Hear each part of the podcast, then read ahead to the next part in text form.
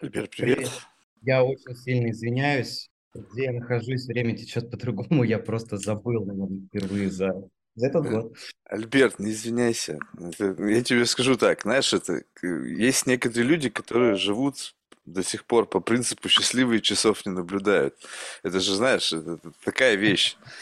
Я, я вот тебе, знаешь, что скажу, мое замечание, знаешь, безотносительно к типу человека, статусу, его роду деятельности, вот люди либо умеют быть пунктуальными, либо нет. И этому нигде не учат. Ни там в Гарварде, ни в Йеле, ни в MIT. Они вот, как бы, знаешь, это такое внутренние часы. Они как бы тикают, тик-тик-тик-тик-тик, и ты всегда знаешь, то есть это, знаешь, такой как бы некий навык управлением своим персональным временем. Ты всегда Да, знаешь, что с тобой происходит и в я какой момент времени. делать, поэтому я себе планирую примерно всю жизнь, и начиная с того момента, когда я должен проснуться, до того момента, когда я должен заснуть. И сейчас у меня вот есть прекрасные 9 дней, когда я себе ничего не планирую в календаре. Я просыпаюсь, когда я захочу, и засыпаю, когда я захочу. И теперь я понимаю, как меня это выбило. Да, удивительно. Но, не, знаешь, у меня как-то в этом отношении такое, знаешь, даже удивительно, я могу быть вообще в мясо пьяный, ну, я- или там как обдолбанный, но я знаю, что у меня вот через какой-то, знаешь, как чик-чик-чик-чик, как бы какие-то песочные часы, я знаю, что там через три часа мне надо это. И все, и вот э, как бы одного взгляда на календарь утром достаточно, чтобы помнить о том, что будет наперед. Ну, это, знаешь, видимо, какая-то тоже, на самом деле, это из какой-то глубокой травмированности, наверное, идет, знаешь. У меня просто отец, он супер педант, он меня всю жизнь мучил, пока я, слава богу, не вырвался из-под родительского крыла, там надо все, чтобы точно было, все по расписанию. Я думаю, господи, боже мой. То есть я прожил в каком-то таком, знаешь, буткемпе детском, не знаю, до, до У 14 этого есть свои плюсы, потому что когда ты себе все спланировал по часам, ты начинаешь, правда, злиться, если у тебя что-то не выходит, но anyway, а ты успеваешь сильно больше сделать. Ну, просто на порядок больше сделать. О, да. Я однажды, знаешь, что сделал? Я, короче, целую неделю, ну, это реально уже, короче, заморочка на уровне, знаешь, боль- больных людей. Я записывал, прям с секундомером записывал все, что я делаю. Ну, то есть, вот как бы, Ага, знаешь, вот пошел в туалет, раз включил, там, телевизор ага. смотришь, раз включил, не знаю, залип, включил. Ну, то есть, и потом посмотрел, у меня, в- ну, не с- я сейчас уже точно не помню, но где-то в районе трех часов вот какого-то лимба. То есть А, вот как бы вот этого пребывания как бы вот в каком-то таком, знаешь, н- то есть э, как бы, ну, понятно, что там некоторые физиологические потребности от них никуда не деться, но, допустим, там момент подготовки к еде. Ну, то есть ты же как бы не раз и как бы вот еда как на скатерти самобранки. Ты либо там в ресторан едешь, так, либо ты ну, что-то там себе завтрак готовишь, либо еще что-то. И вот этот промежутки, они, ну, порядка трех с лишним часов в день. Я думаю, офигеть, как бы мне ужать вот это? Мне жалко три часа времени своей жизни на какой-то порожняк. Курить. И ты поймешь, что у тебя очень много свободного времени. не, я не курю, только, А, только, только марихуану. То есть, то есть, как а. Бы, Слушай, у поэтому... меня был experience, когда я худел килограмм на 25-30, я сейчас уже не помню. И в Москве я нашел доставку, которая каждый день привозила тебе готовую еду, то есть они готовили это с утра и привозили с утра, собственно, на весь день. И вот это было безумно удобно. Ты платил Съедобно? вполне разумные деньги, да, и у тебя была готовая еда на весь день. И вот про то, что ты говоришь сейчас, там, три часа, там, надо куда-то съездить, что-то заказать, дождаться третьего курьера, неважно, что приготовить, например. Вот, они все пропали из моей жизни, и это было просто потрясающе. Я очень жалею, что после того, как скакнул Бакс, они просто не смогли поддерживать свою экономику бизнеса и были вынуждены закрыться. Слушай, ну вот у тебя как? У тебя жизнь, либо жизнедеятельность? Мне тут недавно подбросили этот термин, я думаю, офигеть. То есть получается, что как бы, когда все в твоей жизни, вот абсолютно все, оно так или иначе сопряжено, ну как бы, как будто бы люб, ауткам любого твоего, вроде бы как бы не совсем прямо аффилированного к твоей деятельности процесса, он так или иначе вбрасывает в корзину твоего успеха, либо какого-то продвижения. А жизнь это когда она, а, вот я имею в виду в том плане вот ее как бы эталонном значении, она вообще никуда ничего не вбрасывает. Ну, то есть это просто жизнь, где нету вот этого как бы элемента sustainability. Знаешь, как бы ты думаешь, блин, а вот эти час я потратил, вот он на что ушел? Вот как бы, как бы даже не- не- вот, вот этого менеджмента, который ты знаешь, н- как бы одно дело ты удовольствие получил для себя, ну как бы эгоистичный там себя ублажил. Это, можно сказать, жизнь. А вот если ты как бы живешь в том плане, что ты провел какое-то время, и потом ты делаешь аудит и смотришь, были ли эти часы проведены с пользой или нет, вот это как бы элемент жизнедеятельности, мне кажется, уже. Ну, не знаю, на самом деле, как ответить тебе. Здесь два спорных личных вопроса для меня, потому что если я ничего не делаю, ничего не запланировал, я не прочитал сегодня книжку, я считаю, что я этот день потратил зря, и мне кажется лично, что, ну, я его просто потерял ну, я мог отдохнуть, еще что-то и так далее. Вторая часть, я, наверное, бы не аудировал свою жизнь вот так вот строго под секундомеру, но здесь хорошо бы, вот знаешь, есть такая традиция, она всех, наверное, многих раздражает, а может быть и нет, а каждый год в Фейсбуке подводить некие такие итоги года. И, наверное, вот эта такая маленькая рефлексия, а что у меня за этот год сложилось, она, наверное, правильная, потому что ты в этот момент можешь какие-то приоритеты расставить. Я бы себя не винил, если бы я ничего не сделал за год. Вот. Ну, не сделал и не сделал. Но все равно это хорошее мерило. Поэтому здесь, мне кажется, вопрос в крайностях. Если к этому подходить базово, ну, то есть там раз в квартал, например, спрашивать, а что из этого квартала там, например, сделал? Ну, мне кажется, нормально или раз в год. А если там с секундомером ходить и вот прям, ну, УКРом немножко попахивает. Слушай, ну не, не, ну ты знаешь, вот как бы вопрос, что значит ничего не делать? Вот э, это, кстати, очень любопытный момент. Когда, допустим, я говорю, что я, ну, как бы пытаюсь свою жизнь, быть максимально свободен в своей жизни, это не значит, что я как бы свалился на диван, и у меня 24 на 7 Netflix, там, HBO, Hulu. Не-не-не-не. Ты делаешь, ты как раз-таки делаешь очень много. Вопрос в другом, что есть некий бизнес. Есть, ну, в твоем случае, я так понимаю, у тебя карьера, да? То есть, э, как бы, или как бы, или, или карьера это тоже какой-то такой бизнес, только внутри больше такого какого-то корпоративного гиганта. Но я не знаю.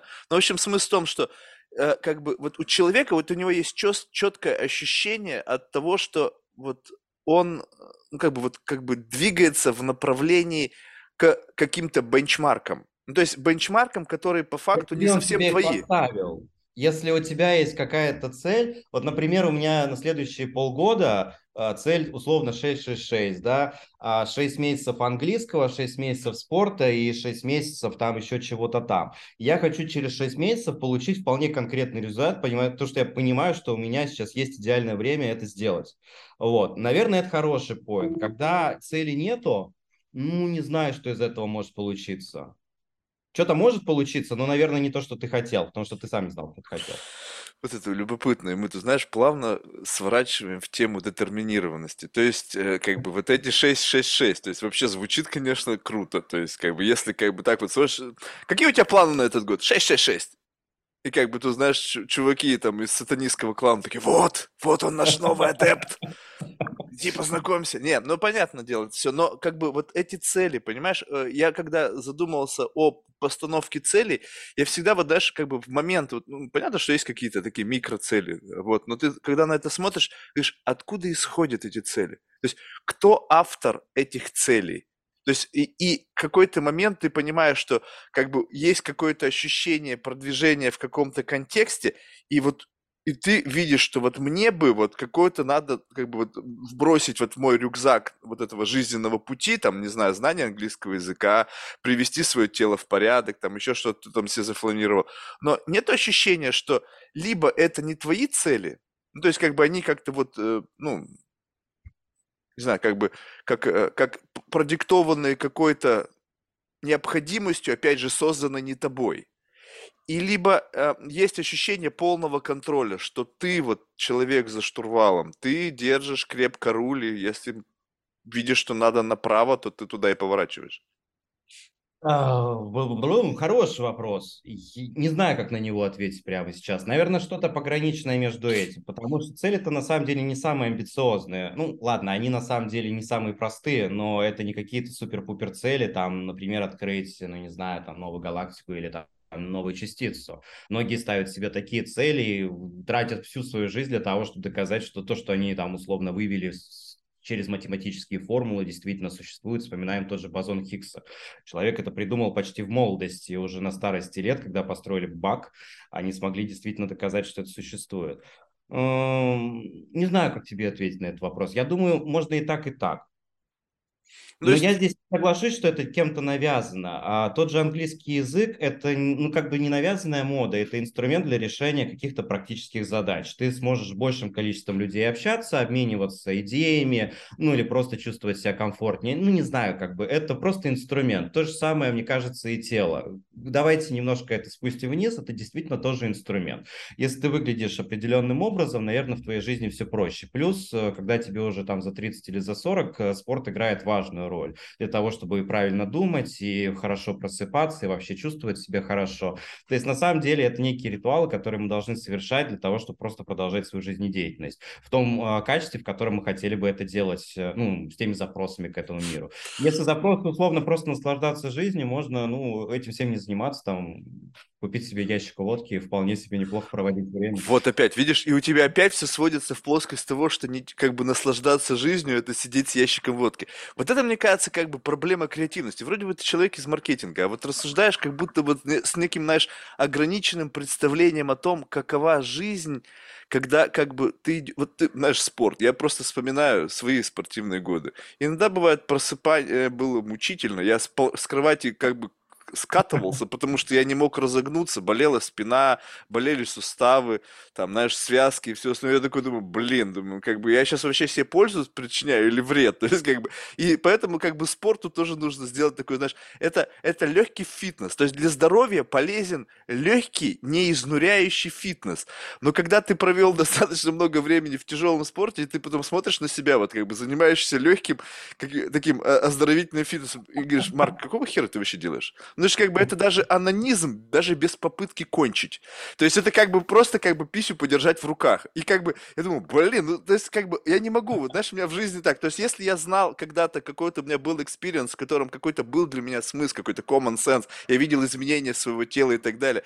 И потом как бы вот сейчас уже, когда мне просто почему-то вдруг после ковида стало резко лень возвращаться обратно вот в так же искать, я как бы думаю, ну окей, ну это же вред здоровью, то есть ты уже не молодой, тебе надо как бы думать о как бы более правильном подходе подходе. То есть уже стероиды вроде как бы уже нет смысла колоть, чтобы как бы поддерживать свои связки и суставы. Думаю, ну окей. И пришел, и вот я смотрю, мне себя как-то со стороны даже дико. Ну, думаю, как бы, ну вроде сходил, галочку ну, поставил. Нормально. Слушай, ну мы же начали там с, с, со значения времени, как мы его проводим. Там здесь э, э, удовольствие ящик водки – это не аналогия того, что это что-то плохое. Я вообще в этом ничего плохого не вижу. А, это Если вопрос... это 24 на 7, 365 дней в году, то это как бы что-то ты, чувак, немножечко перебрал с этим направлением. Кому-то и это нравится. А, это вопрос, если это 24 на 7, 365 дней в году, и больше тебя, наверное, ничего не интересует, это такой пролонгированный год, возвращаясь к нашей предыдущей дискуссии. Наверное, как бы вот в этом контексте я это поставил, а не потому, что я это как-то хейчу. Есть разные люди, у них есть разный выбор по жизни, если им это нравится, окей, fine.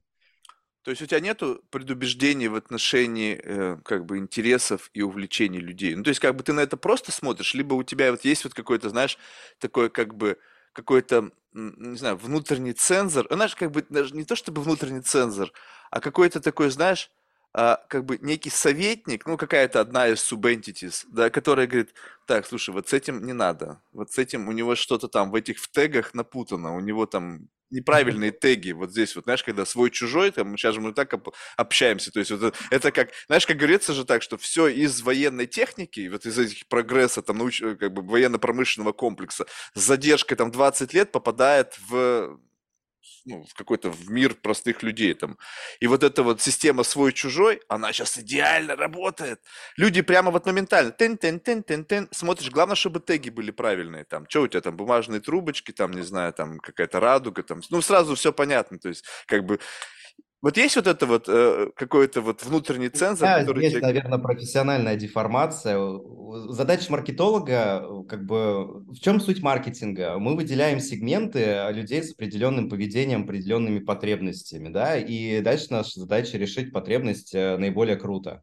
А, мы не можем вовлекаться лично в эту историю. Ну, то есть, э, что такое лично вовлекаться? Диктовать, например, что вот этот продукт должен быть розовым, потому что мне нравится розовый, да, если твоей целевой аудитории нравится голубой или красный или какой-то другой цвет, но, извини, а, ты должен будешь продавать им то же самое. Аналогично в рекламе. Реклама не снимается по принципу «мне нравится этот ролик», «мне нравится этот креативный материал» или там «это медийная компания». Она делается для конкретных людей. И задача маркетолога прожить э, жизнь своего сегмента в какое-то время, может быть, не полностью, может быть, на, наоборот, кто-то скажет, что это сегмент как бы похож на меня, поэтому я к нему там клеюсь. Вот. Для меня эта история изучить детально аудиторию, понять, как она ходит, чем она мыслит, почему ей это важно, и ей что-то предложить. Наверное, профдеформация накладывается на меня в том числе и в личной жизни. То есть я старался очень долго от этого абстрагироваться, чтобы не быть э, ну, вот этим вот классическим директором по маркетингу, который думает только о себе и э, учит людей, как им правильно жить. Вот. А то же самое примерно с общениями с людьми. Я могу общаться с совершенно разными людьми. А... Окей, подожди, вот здесь давай сделаем паузу. Извини, что перебиваю, но просто очень важно. Я могу общаться с совершенно разными людьми. Записали. А теперь представим себе, что ты пытаешься архетипировать те, то разнообразие, то портфолио из людей и как бы разместить их как бы в эти коробочки какие-то условные. Скажем так, вот эти люди из этой коробочки, эти люди из этой коробочки, эти люди из этой коробочки. Это такой ментальный эксперимент. Понятно, что ты так не делаешь, но если Нет, бы так, ты так делал... Оно и делал. Ты будешь смеяться, но в учебниках так и рисуется. Окей, рисуется, тогда сколько у тебя этих коробочек? Ну, тогда не понимаю вопрос. Ну смотри, ну то есть, скажем так, у тебя есть какой-то круг общения. То есть люди говорят, я могу общаться с Нет, разными давай не людьми. Путать. Э, круг общения и рабочие вещи. В личном общении, хотя мы... Сказал, что у тебя есть профдеформация. Да. А, ты все-таки выбираешь людей, с которыми тебе интересно общаться. Ты можешь поговорить с каждым человеком, услышать его точку зрения. Но у тебя же есть такое, что вот, о, с этим человеком мне интересно там условно о чем-то говорить, а вот с этим не очень интересно. Правильно. Да, и у меня нет цели с ним а, проговорить. И здесь все-таки вот эти вещи решает. Я имею профдеформацию, но я имею еще личный интерес э, с общениями. Да, у меня может попасться в том же маркетинге совершенно скучный сегмент, но я вынужден его разобрать, как бы к нему предложить компанию и протестить его. В личной жизни у меня нет такой нужды, что я прям должен заставить себя общаться с кем-нибудь. Вот, вот. И как бы тем самым, а, как бы в силу того, что никто никому ни к чего не принуждает, у тебя формируется какой-то комфортный для тебя набор вот этих архетипов, по психоэмоциональному портрету и плюс, который матчится с какими-то с твоими интересами. Ну, то есть, как бы э, матчинг... Если ты можешь с кем-то проговорить больше там часа, мне кажется, это вполне себе сносно. Знаешь, история хорошего общения между людьми, наполненная каким-то смыслом, да даже хотя бы обменяться там каким-то условно жизненным опытом, она крайне редка. А, это кажется, что можно там прийти в бар, купить себе бутылку пива и спокойно провести вечер. Не так все просто. Как раз таки очень просто. Просто мне кажется, ну, что у нас нет. здесь поведение немножечко как бы поколенческий разрыв. Вот для меня Может вообще быть. элементарно просто. Раньше так все разговаривали. Ты знаешь, вот э, э, как бы удивительно в том плане, что вот сейчас общаешься с человеком, я почему говорил жизнедеятельность, что э, встречаешься с человеком, и человек, он не может ни о чем другом, кроме работы говорить. То есть у него так или иначе, как бы вот это ух, в работу. То есть а вроде бы ты его отта... Да хоть с кем. Ну, вот в России у меня, у меня, например, не было с ковида отпуска. А, у меня была одна работа, работа, работа, работа. И действительно, в какой-то момент я себя поймал на мысли, что м- я думаю только о ней. А, ты читал книжку? Я не помню, как она там по-русски переводится, но смысл примерно такой, что работа не вернется к вам с любовью. М-м. Не, я такие книжки не читаю. Что-то мне кажется, там чересчур все. Ну, Направлено, чтобы хакнуть меня. Ну, в общем, да, надо себя выводить из этого состояния и не думать только одним вот этим лайном.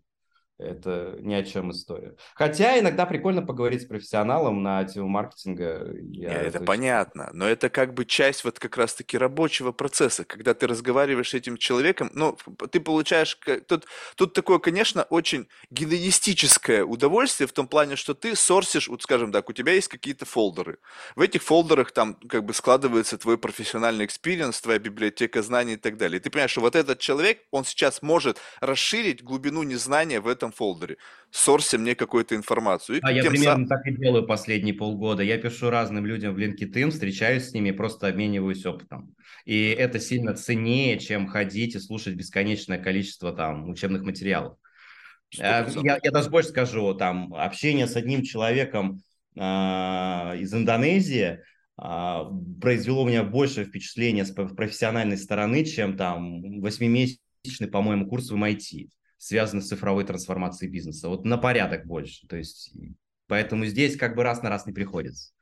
Ну, может быть, просто вот еще человек тебя очаровал. Ты же нужно, нужно учитывать. Иногда Не, он бывает... говорил на самом деле очень разумные вещи, и это все собирал в понятную логическую модель. И вот эта логическая модель меня и очаровала. У меня цель была как раз э, профессионально с ним обменяться. М, Поэтому я и пошел на LinkedIn, Понятно.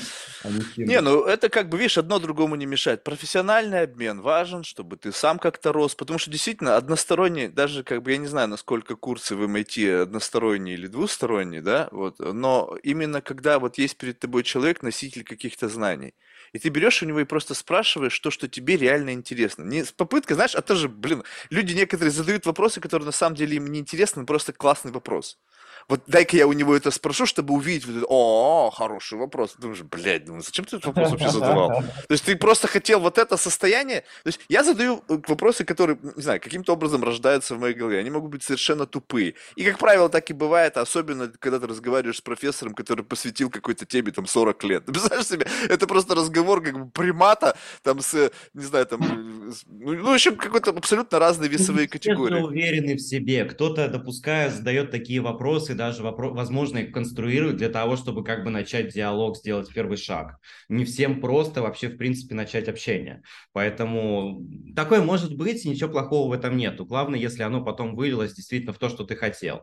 А, а то, что ты хотел, опять же, может быть разное. Может, человек просто хотел познакомиться и там поговорить, и для этого он придумал вопросы. все бывает. Ты что, серьезно? Представляешь себе, до чего дошло время? Я вот сейчас просто представляю себе, ну, то есть, вот, э, как бы представь, что моя жизнь, то есть, есть некая профессиональная деформация, а есть жизненная деформация, то есть, она у каждого своя, то есть, в зависимости от того социокультурного контекста, через который ты прониз, как бы протаскиваешь свой биологический мешок, вот, как бы он оставляет какие-то за- за- зазубрины. И вот я сейчас просто представляю, что люди как бы готовятся, чтобы завести э, диалог. У них, наверное, есть там какие-то тоже инструменты, какие-то хуки, какие-то Все люди заготовки. разные, и мы как маркетологи должны это знать. В менеджменте, я терпеть могу этот пример, но он очень хороший. А, Есть э, так называемый, э, ну, как бы часть пирога. Вот у нас есть общий пирог, он целостный, и все говорят про какие-то его части, да, А, и все при этом как-то с друг другом спорят, жестикулируют, говорят, что все дураки, а на самом деле они все говорят примерно об одном и том же. Здесь очень похожая логика. Когда глубинно изучаешь потребителей, можешь узнать, что люди, ну, как бы ты очевидно узнаешь, что люди совершенно разные. Они вот по-разному воспринимают все. И ты должен это учитывать, в том числе в контексте производства компаний. Потому что то, что ты себе нафантазировал легко и просто, там для людей это может быть вообще очень сложно. Тот же пример со стиральными порошками. Мы что-то ударились в эти старые примеры из Unilever когда м, все думали, что большие упаковки почему-то должны брать семейные пары для того, чтобы долго расходовать этот порошок, в итоге выяснилось, что берут одинокие мужчины. Ну вот, короче, Да, интересно. да, здесь важно как бы понять, э, какой вью у человека.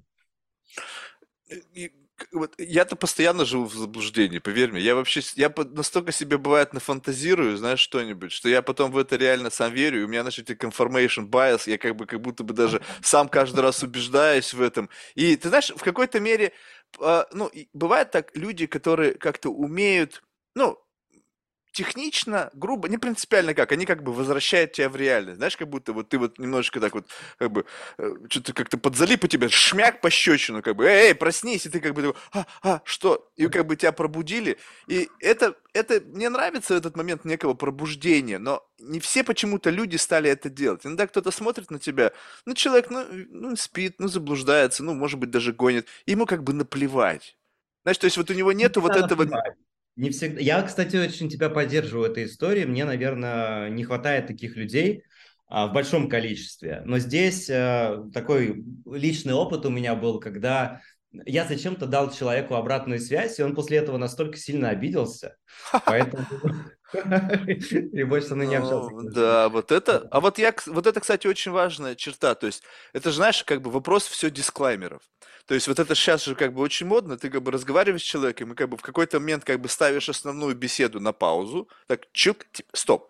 Теперь, смотри, вот что у нас будет дальше? Дальше я могу проглотить вот это дерьмо, которое только что ты мне сказал, и мы будем двигаться вперед. Либо я могу дать тебе фидбэк, но этот фидбэк может тебя ранить. Какой вариант выбора ситуации ты хочешь. И вот как бы вот когда вот так, уже до такой степени приходится с людьми разговаривать, потому что ты никогда не знаешь, насколько тонкая у него душевная организация. А иногда бывает ведь подмывает сказать-то. Ну, то есть как бы думаешь, блин, я сейчас милосердие оказываю. Ну, то есть, понятно, в таком очень не совсем в религиозном смысле, но как бы, если ты знаешь что-то, вот ты убежден в что-то, понятно, что здесь тоже субъективно, непонятно, кто в каком заблуждении. Может быть, ты просто находишься в большей группе заблуждающихся, и по количеству заблуждающихся это мнение считается более правильным. Можно же так сказать? Ну, слушай, может, а, ты вполне все разумно сказал. Почему бы не спросить, не открыть дискуссию, если готовы к нее, ее открывать? Если ее не готовы открывать, ну, и, ну и ладно. Не, так это ладно. Знаешь, что большинство людей говорят, конечно, я готов. И ты такой, Я ну... на футболке, я открыт ко всей обратной связи. Э, ой, вот если ты такой, как бы, во-первых, э, не, не факт, что люди э, как бы умеют давать обратную связь. Потому что, как бы, то, что... Вот тут уже любопытно. Вот обратная связь это что? Это твое эмоциональное твоя эмоциональная реакция на что-то сказанное другим человеком, либо это как бы, как бы акт некого действительно милосердия, когда ты понимаешь, блин, даже ностальгия какая-то. Ж, блин, чувак вот сейчас вот в этой, э, на этом этапе пути, я там был, я точно так же думал. И как бы, ну, то есть это как будто бы, знаешь, э, ну, каждый проходит по одним и тем же этапам, особенно внутри какой-нибудь индустрии, какой-нибудь профессии и так далее. Как будто бы так или иначе ты проходишь определенные пути роста, заблуждений, открытий, как бы какие-то изменения и так далее. И вот ты смотришь на человека, он говорит, блин, вот, вот это по сути, как бы, знаешь, взять вот его за, так вот, нежно за шкварничек и пересадить просто вперед немножечко, там, два шага сделать. Либо ты просто как бы эмоционально говоришь, блин, ну какой мудак, а? И вот это вот э, в зависимости от того, какой фидбэк у тебя, вот это вот ощущение, вот я иногда чувствую, мне хочется сказать какую-то гадость, а иногда хочется оказать помощь. И вот тот, когда мне хочется сказать гадость, я себя пытаюсь на этом как бы тормозить, потому что, ну, как бы это никому не нужно. Это, Марк, твои проблемы, у тебя почему-то не сдержанный язык. Какой а вот помощь, я очень токсичный. О, не, я, я, ну что, нет, это, это, это я даже в себе не скрываю. Но вопрос в том, что когда люди говорят, что они готовы получить фидбэк, вот это другой разговор. А, а, они готовы получить фидбэк только такой, который их не ранит. Понимаешь? Да нет, я не согласен здесь. Есть люди, которые прямо хотят, э, чтобы так было прям зашкварненько и хорошо. Но здесь ты хороший момент сказал о том, что типа фидбэк хорошо бы попросить, а в этом случае ты максимально открыт к этому. Это первый момент. Второй момент, фидбэк же он конкретный. Ты говоришь обратную связь о чем-то конкретном. Ты не говоришь обратную связь обо всем, что видишь. То есть э, это на самом деле запрос к тебе для того, чтобы ты мог сформулировать э, какую-то обратную связь, человек с ней мог согласиться или не согласиться. Он не обязан, кстати, принимать понимать, может ее просто выслушать. Это на то, что он готов. Вот, но смотря на новую этику, я бы, наверное, так и делал. Поэтому это ответ на вопрос, почему так мало стало людей, которые тебе что-то по жизни говорят. Все на самом деле выросли и поняли, что лучше, если ты это попросишь сам. Кстати, я э, раз примерно два года занимаюсь такой фигней. Я, у меня есть там опросник, я, про, я созвоню людям, которых хорошо знаю, которые меня очень часто видят в течение года и могут какое-то сформировать мнение. Вот, я их по этим вопросам, собственно, до, достаточно спокойно долбаю они мне отвечают достаточно свободно, я все это выписываю, и дальше ищу какие-то там общие корреляции для черт, которые я хотел бы в себе изменить. Потому что я Офигеть. со стороны я не очень хорошо вижу. Ну, то есть я понимаю местами, что я бываю мудаком, но мне бы хорошо, если как бы несколько людей об этом не скажет. Поэтому в этом плане я наверное, обратную связь люблю. Ну, а бы какую, наверное, нет. Это трата времени. Слушай, ну а как ты знаешь, что они искренне тебе дают эту обратную связь? Не, ну, ну если ты сказал, что эти люди, которые ты их знаешь, значит, они у вас какие-то есть определенный градус отношений. Может да, быть, ну, они хотят тебя травмировать.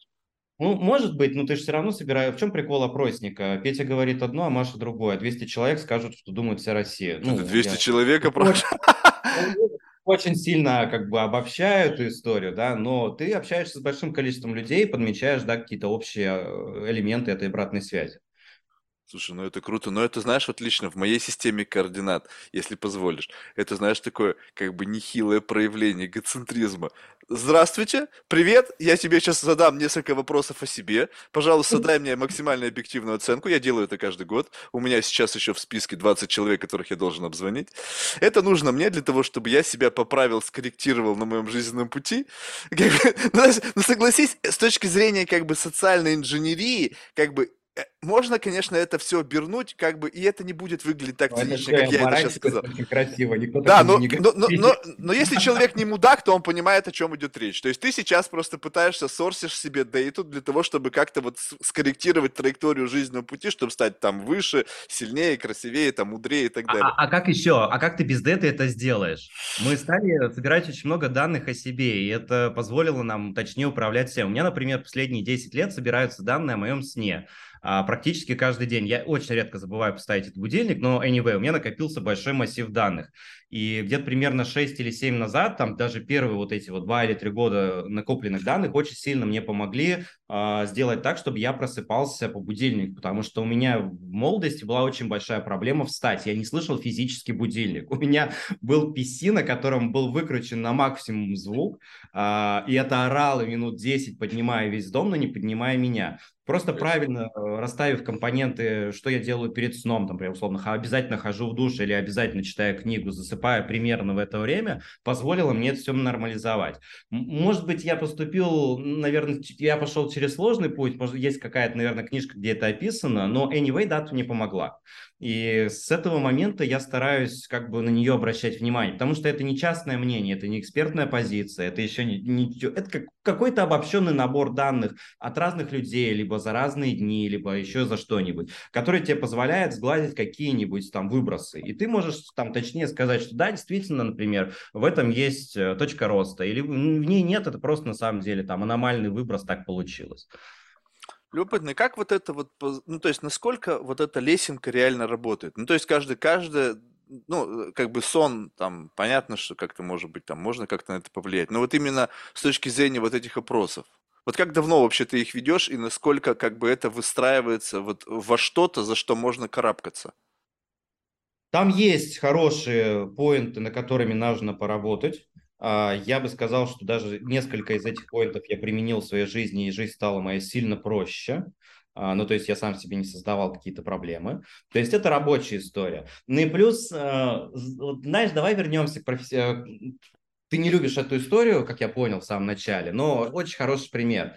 Вот есть медиа-менеджмент. Вот раньше медиа-менеджмент, когда у тебя был телевизор и, дай бог, один компьютер на всю семью, был достаточно простым. Ты брал эти таблицы, выгружал из специального ПО, смотрел там условно аффинитивность или какие-то другие параметры, и говорил, что нам надо, скорее всего, закупить это. Сейчас это не работает вообще. Ты без даты, учитывая, что там мобильных устройств 1-2, еще есть всякие приставки, умные холодильники, лампочки и все остальное, ты физически протрекать взаимодействие человека и его потребление в течение дня, ну, не можешь будучи человеком с мозгом, который сидит где-нибудь в Москва-Сити и что-то там Excel рисует. Тебе для этого нужна хренотонна данных. Вот хороший пример, посвященный там, я бы хотел дать обратную связь пути человека. А, мне очень нравится марковский цепь. Что это такое? Ты показал рекламу там по всему интернету или там еще где-нибудь. И в среднем а, за каждую там среднюю компанию, ну, условно, за 5-10 миллионов рублей, ты получаешь от 2 до 4 миллионов путей, как человек двигался через всю эту рекламу, которую он видел на разных ресурсах, включая контекстную и так далее, для того, чтобы купить твой продукт и в 80% случаев эти пути будут неправильные. А ну оставшиеся 20, там из 2 миллионов 200 тысяч различных способов покупки твоего дурацкого или хорошего продукта. Понимаешь, насколько разные эти вещи, которые тебя приводят все-таки к конечной точке покупка. Поэтому, когда ты говоришь, что я прожил путь, может быть, он был похож, но, скорее всего, для каждого человека это будут разные пути, которые, да, действительно приведут его к чему-то или не приведут его ни к чему, как вспоминаете 80% процентов э, и не надо было. И вот я бы, наверное, вот так отсекал всю эту составляющую. Она кажется мне математически прекраснее. Вот есть вещи, которые тебя точно не приведут, например, не знаю, к здоровому сну, а, а есть миллион вещей, которые тебя могут туда привести. И ты выбери просто, что тебе для, ну, приятнее, проще, что люди разные, опять же. Хорошо, что у тебя есть как бы вот это вот ощущение, что, ну, то есть, я не знаю, со сном, наверное, может быть, это будет как бы просто, да, понять. Я, ну, у меня сон меряется так. Я действительно с утра, если мне легко встать, значит, у меня все нормально с организмом. Если мне тяжело встать, значит, что-то не так, значит, надо там что-то подумать, с БАДами подкрутить и так далее. У меня вообще проблема, знаешь, в этом отношении со сном. Я, у меня, я не сплю по расписанию. То есть я сплю тогда, когда я ложусь. Вот у меня сейчас 4 утра, так, э, вот я с тобой закончу разговаривать и пойду спать. Ну, то есть посплю сколько-то, проснусь, у меня дальше день пошел. То есть у меня нету понятия, я разговаривал с сомнологами, говорят, что это жутко, неправильно, но, э, не знаю, я так уже дав- давненько живу, особенно когда начал записывать подкаст, потому что, как бы, знаешь, там на другом континенте люди, не- как бы, единственное, что я дал взамен, это не надо адаптироваться к моему расписанию, я адаптируюсь, как бы, к их расписанию, вот.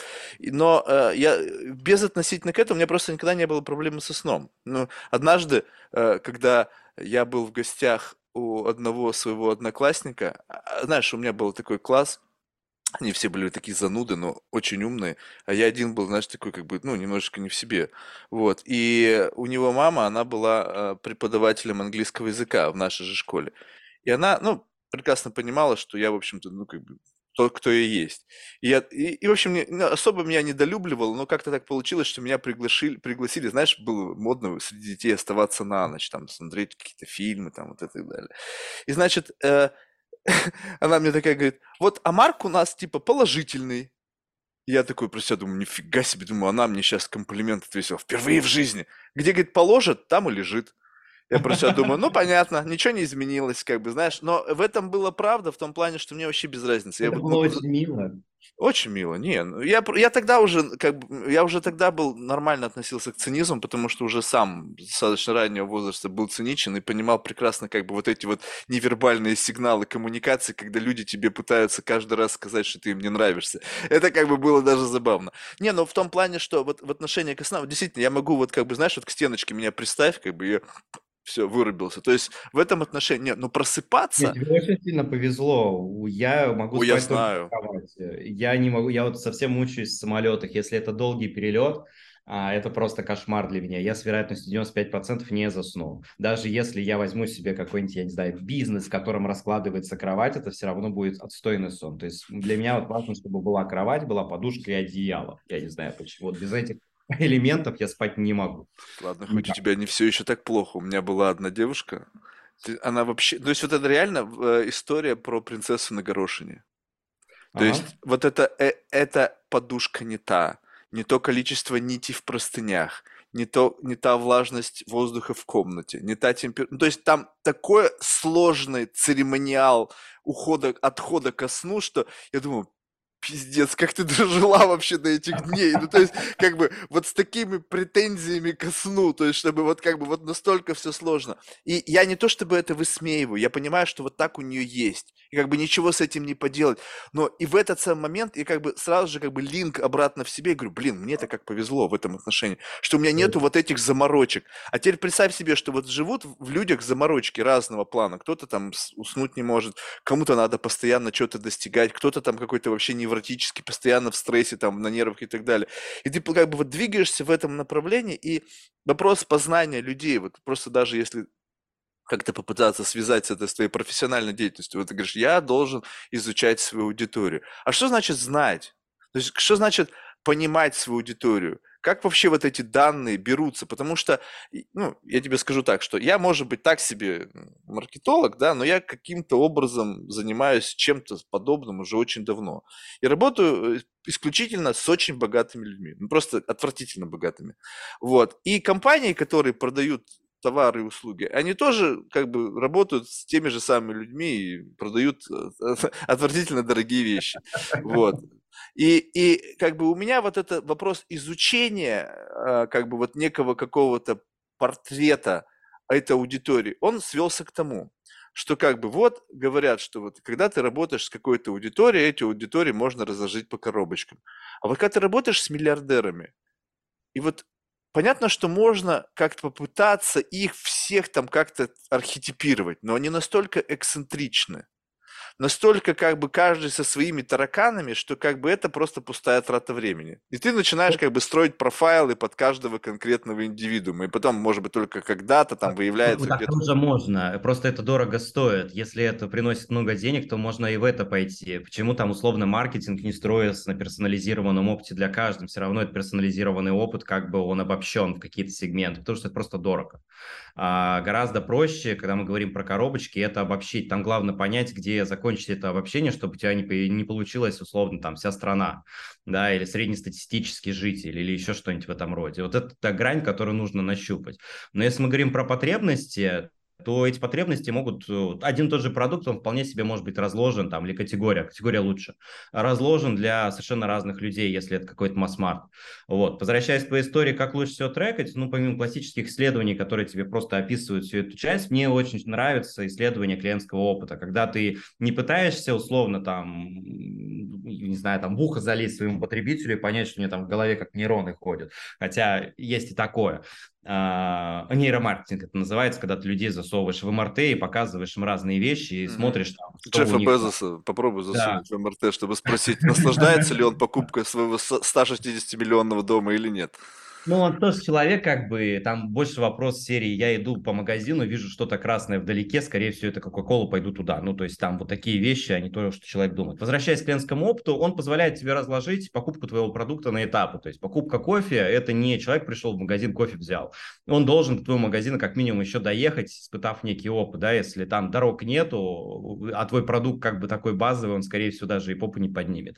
Вот, потом ты заходишь э, в это заведение, там должно быть определенное определенная атмосфера быть, которая тебе нравится. Для кого-то это там кафе Катюша должно быть, а для кого-то это должен быть Starbucks.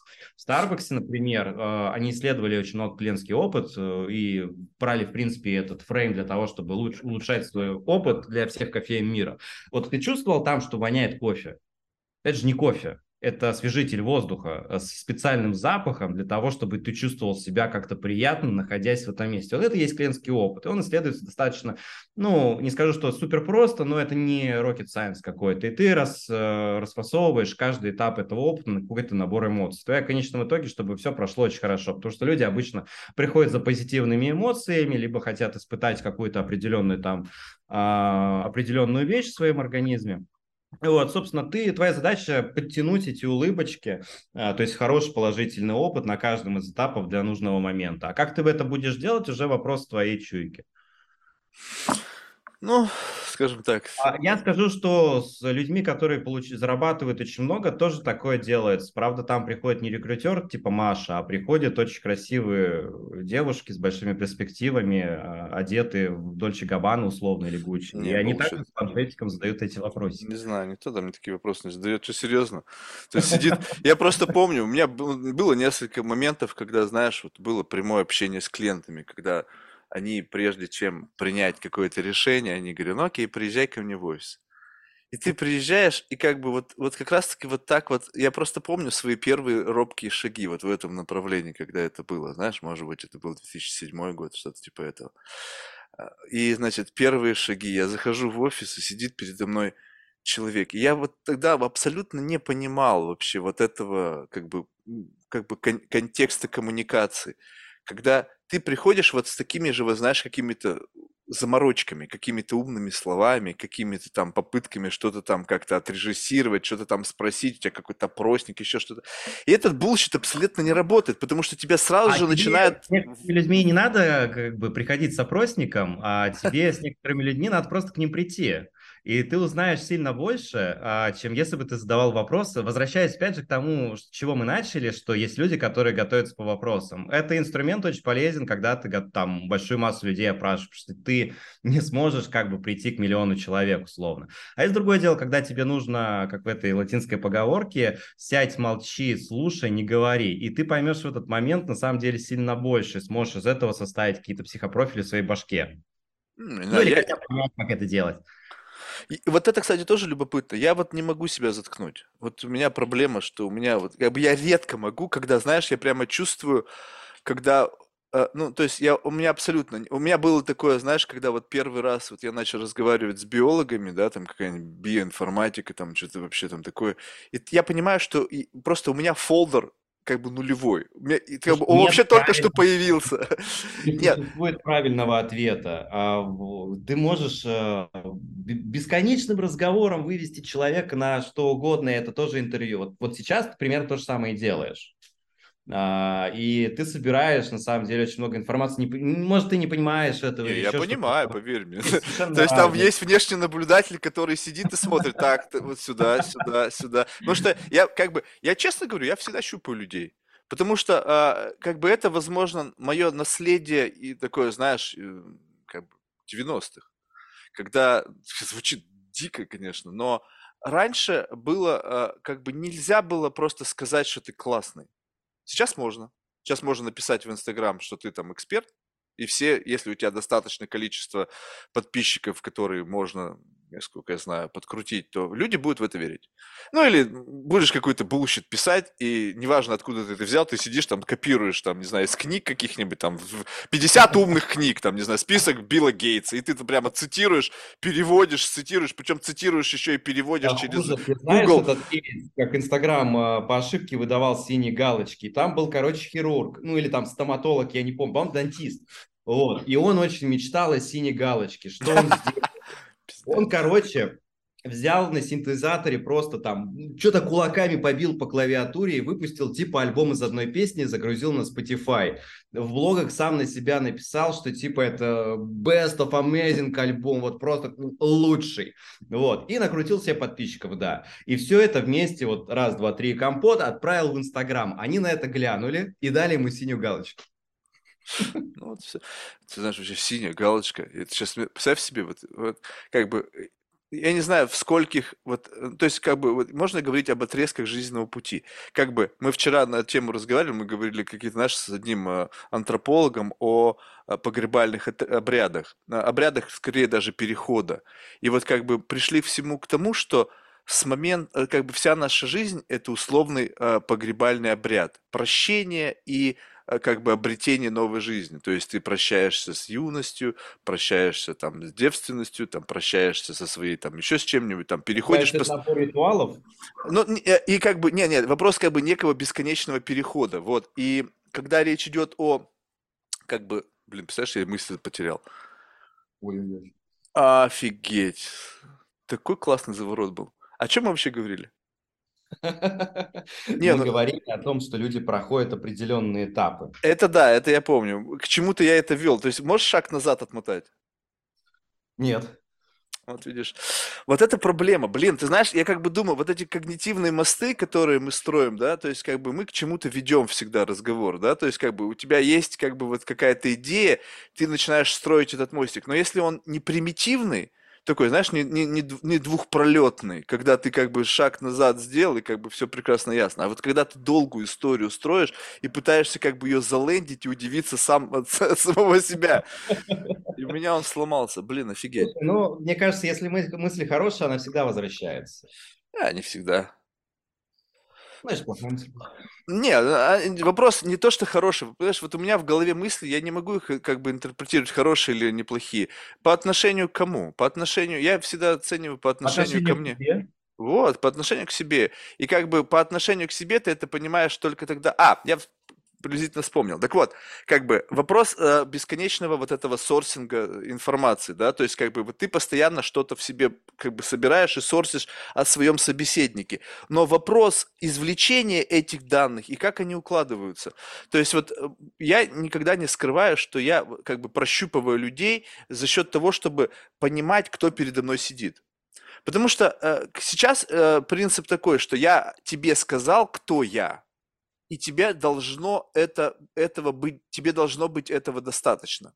То есть, и как бы э, я смотрю, я говорю, слушай, а как часто ты вообще делаешь due diligence? Ну, вот просто для того, чтобы, ну, как бы не просто принимать за чистую монету то, что происходит, а когда ты с человеком встречаешься, и ты начинаешь каким-то образом, ну, как бы самого себя убеждать в том, что то, что тебе сказали, оно как бы правда. Вот у тебя есть вот этот вот элемент, когда ты встречаешься с кем-то, неважно с кем, профессионально, непрофессионально, человек тебе что-то вывалит. Я там вот этот. И у тебя ну, следующий ну, шаг какой? Ты как что? бы, окей. Ну, слушай, э, человек это как читать книжку. Я, я, наверное, сейчас очень некорректно сказал, но смысл должен был понятен. Ты книжку прочитал, ты не обязан верить всему, что там написано. А, ты с этим можешь поспорить, ну, то есть в прямом смысле.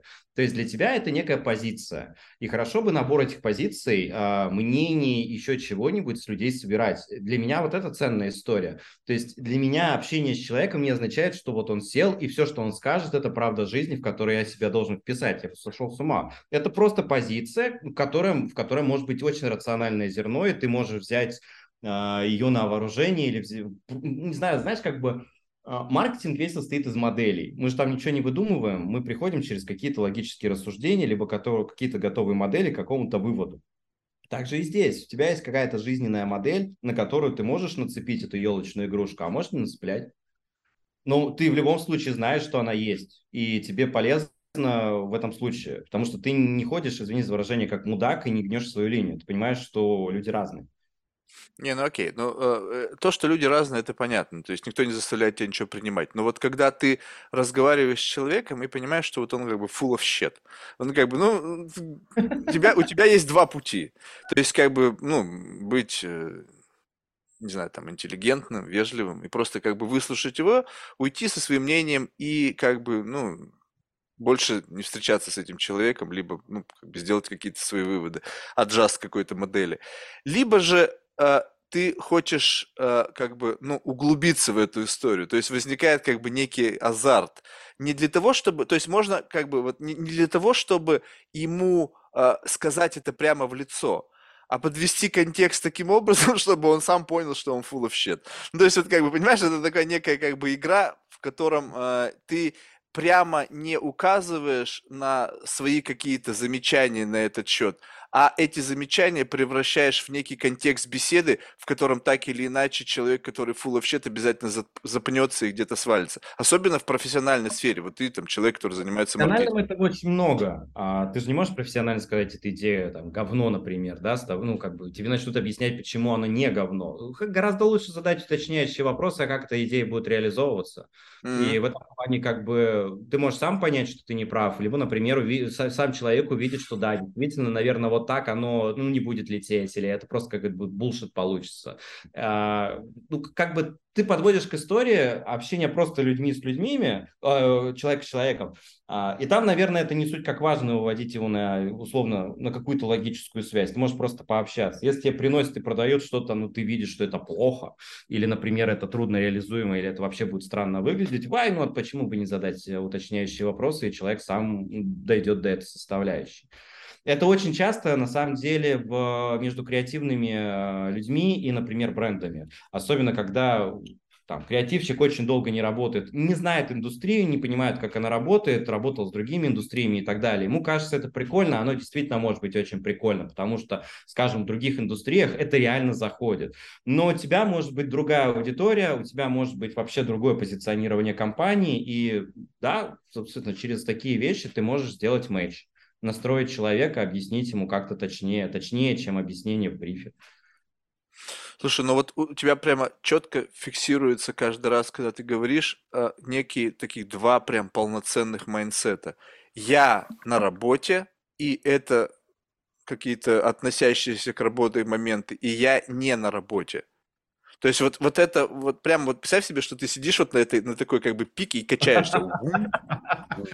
Вот есть вот это вот ощущение вот перехода, когда вот есть некий такой как бы вот посерединке момент, да, и вот этот как бы, знаешь, это в фильмах показывают, когда люди проходят через какую-то какую-то такую непонятную субстанцию, но которая как будто бы издает какой-то звук есть, перехода. Есть, есть. Я, я специально последний год или полтора стараюсь э, это делать. Это не значит, что как бы я вот, вот работа, вот личная жизнь, не, не все так строго. Но это правильно, потому что если ты фокусируешься на чем-то одном, у тебя вылетает что-то другое. И здесь хорошо бы сделать разграничение, понять, что то, как ты ведешь себя в офисе и как ты управляешь людьми, не равно то же самое, как ты ведешь себя в баре. Наверное, в баре люди немножко другое ожидают. Обычно обычно в бар приходят на самом деле поплакаться, порадоваться и, не знаю, как-то закончить этот вечер. Им слушать про то, что у тебя есть сегменты рынка, это последнее, что они будут слушать. Насколько сильно ты отличаешься вот в этих двух э, образах? Ну, во-первых, два, а может быть, там их десять. Мне кажется, здесь нет вопроса образов. Образ-то один. Здесь, наверное, вопрос приоритетов, о чем мы думаем в первом и во втором случае. А, Но разве это не определяет модель поведения? Ну, то есть, если ты в фокусе, то есть у тебя есть как бы некая такая виртуальная камера с неким фокусом. в одном mindset е, у тебя фокус внимания на это, и как будто бы как side effect этого фокуса ты себя начинаешь вести соответствующим образом. Меняется речь, меняется сленг, меняется, ну, то есть как бы под, подключаются какие-то центры дополнительные, которые обеспечивают работоспособность этого unit а. Когда ты выключаешь фокус, переводишь его во что-то другое, то, возможно, меняется и поведенческая модель, либо нет. Либо ты всегда такой, просто только то, что вылетает из его рта, отличается. Не отвечу тебе на этот вопрос, наверное, нужен мне взгляд со стороны здесь. Мне, мне кажется, здесь хорошо бы поговорить э, с психологами, либо нейробиологами, как они, ну, они же много людей изучали с таким поведением, как люди условно переключаются в первом и втором случае. Я здесь не профессионал, наверное, не отвечу. То есть ты как бы глядя на самого себя, то есть тебе нужно, чтобы понять себя, попросить кого-то, скажи что-то обо мне, офигеть. Не, я люблю сам в себе копаться. То есть я, знаешь, это как самоделкин. Это, ну, правда, единственное херово, знаешь, что получается? Ты знаешь, Можно из детства... докопаться просто в этом случае до чего-то, что вообще не то. Но нам будет казаться, господи, вот в этом же весь корень, там проблема. А, а, а, а ты хочешь сказать, что тебе психолог скажет, и значит, вот он тебе сказал и то, это то? То есть ты, а, получается, доверяешь мнению, мнению Нет. человека, который ну, как бы что? Зарабатывает да, деньги на том, чтобы впаривать какие-то идеи? А, хочется верить в этом случае, что человек, который там условно 6 или 8 или 10 лет учился, а, у него есть какая-то база и логика, как у меня есть база и логика по маркетингу, например, он будет более профессиональный, чем я, не учившийся 10 лет в этой истории. Опять же, знаешь, как бы вот я, дожив до 35 лет, ни разу не был у психолога, и сейчас а, решил попробовать. Мне прислала девушка информированное согласие. И в этом информированном согласии она прям жирным чуть ли не выделяет, что если вы чувствуете, что ничего не происходит, значит, мы что-то не то делаем. То есть это такой элемент обратной связи. А, то есть ты не принимаешь это все за чистую монету, ты опять же слушаешь ее опыт, а, наверное, не самый там плохой. Сколько девушке а, лет? Сколько у нее experience? 40. 40 ей. А лет? И в опыте? Опыт какой? Ну, я думаю, что лет 15 есть. Слушай, я никогда не был. Давай я посмотрю. Ну, то есть э, для меня это тоже будет какой-то новый discover. Ты знаешь, я вот э, как бы вот э, я тоже никогда не был и вряд ли когда-нибудь пойду, потому что мне кажется, что это все превратится, знаешь, я буду пытаться сделать из психолога ментальную шлюху. Ну, то есть как бы вот в этом отношении. То есть я буду платить деньги за то, что я буду приходить и просто ебать мозги каждый день. Ну, то есть я, у, нет, у меня нет запроса у меня нет проблем, ну вот таких вот, чтобы я хотел бы решить. и поэтому, и поэтому как бы идти туда, как бы только Ты потому, что все ходят. Если тебе это не нужно, ты это не покупаешь. Если да, хочешь, но в этом как бы есть определенная как бы фишка, понимаешь? То есть вот когда, представь себе, это же тоже очень любопытно. Вот но приходишь к человеку, и он тебя как бы вынужден слушать. И как бы ведь у него совершенно, ну то есть как бы, ну, понятно, что они в какой-то момент скажут, знаете, Марк, извините, но я не смогу с вами работать, типа, найдите там другого себе психолога. То есть, но чтобы этого не допустить, условно, это некий такой, знаешь, как бы провал, то есть это краш, такой бам. То есть нужно как-то маневрировать до вот этой красной линии. И в силу того, что я люблю вот эти вот всякие мозгокопательные истории, то мне просто по себе интересно это. Вопрос в другом, что как бы это не совсем этично. То есть, как бы получается так, что это такой, знаешь, скрытый троллинг, но не, не в том, чтобы троллинг, а, а именно человек-то ведь он работает, а у тебя нет запроса, и тогда непонятно, как бы вообще, что происходит, что за, что за модель. Мне было бы любопытно понять, насколько быстро меня вот эту историю выкупят профессиональные психологи, но у меня почему-то, знаешь, отношение к профессии – ну вот мне такого вот ну, лет хотя бы 30 или 40. Вот как бы вот такого, понимаешь, разбег. Чтобы 15 лет в профессии, как бы люди говорят, вот я там, не знаю, у меня там есть 10 тысяч часов. Я думаю, так, подожди, 10 тысяч часов чего? Вот я решил, вот, что я подкаст буду записывать 10 тысяч часов. Но это не значит, что я буду сюда вбрасывать часы, когда там у меня ассистент там с кем-то переписывается. Вопрос, а насколько это важно? Потому что если... Это важно офигеть как.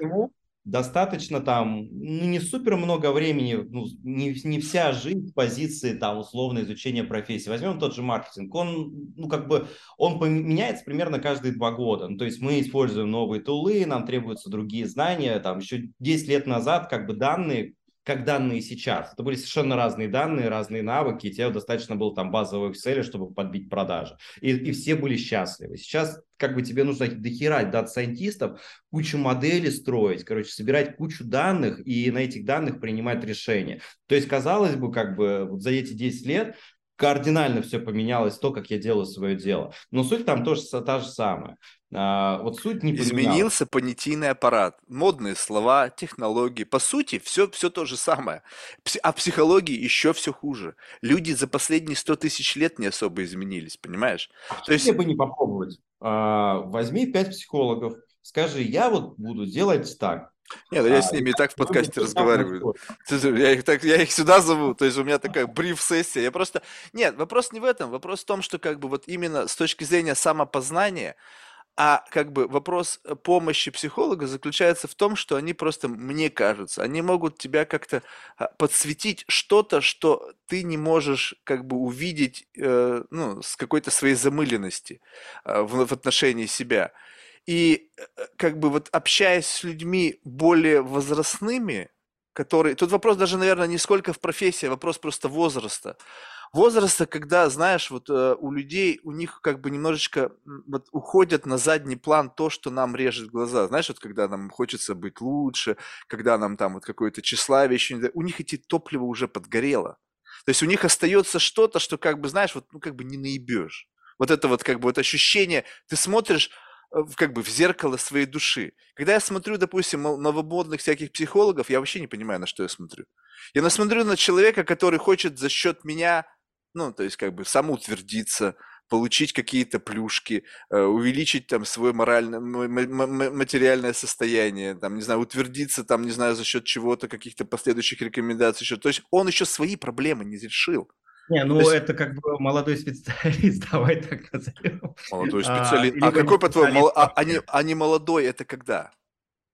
Слушай, не, э, не знаю, как ответить на твой вопрос, э, но у меня была мысль относительно возраста. Тебе не кажется, что там психолог условно со стажем в 50 лет начинает просто все обобщать? У него таких, как ты, там было типа тысяча. А, и он это все сжимает в ту же самую коробку, про которую мы начали говорить. И выдает вот Если у него таких, как я, было тысяча, то он стопудово знает, как тебя починить.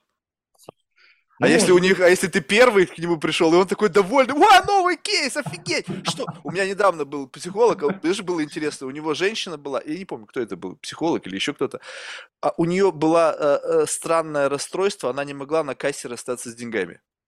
А-а. Ну, ты представляешь себе, как бы, ты даешь деньги, как бы... Почему бы и нет? И как бы держится постоянно. И как бы, конечно, когда ты первый раз с таким кейсом сталкиваешься, просто как бы для тебя это такой, вау, прикольно.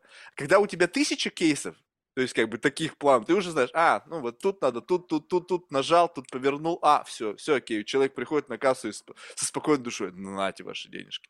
Ну, Это возможно, же... давай я сделаю тест тогда просто. Возьмем человека, который половину своего профессионального пути прожил, так сказать, и потом посмотрим, возьмем человека, который прожил его полностью уже.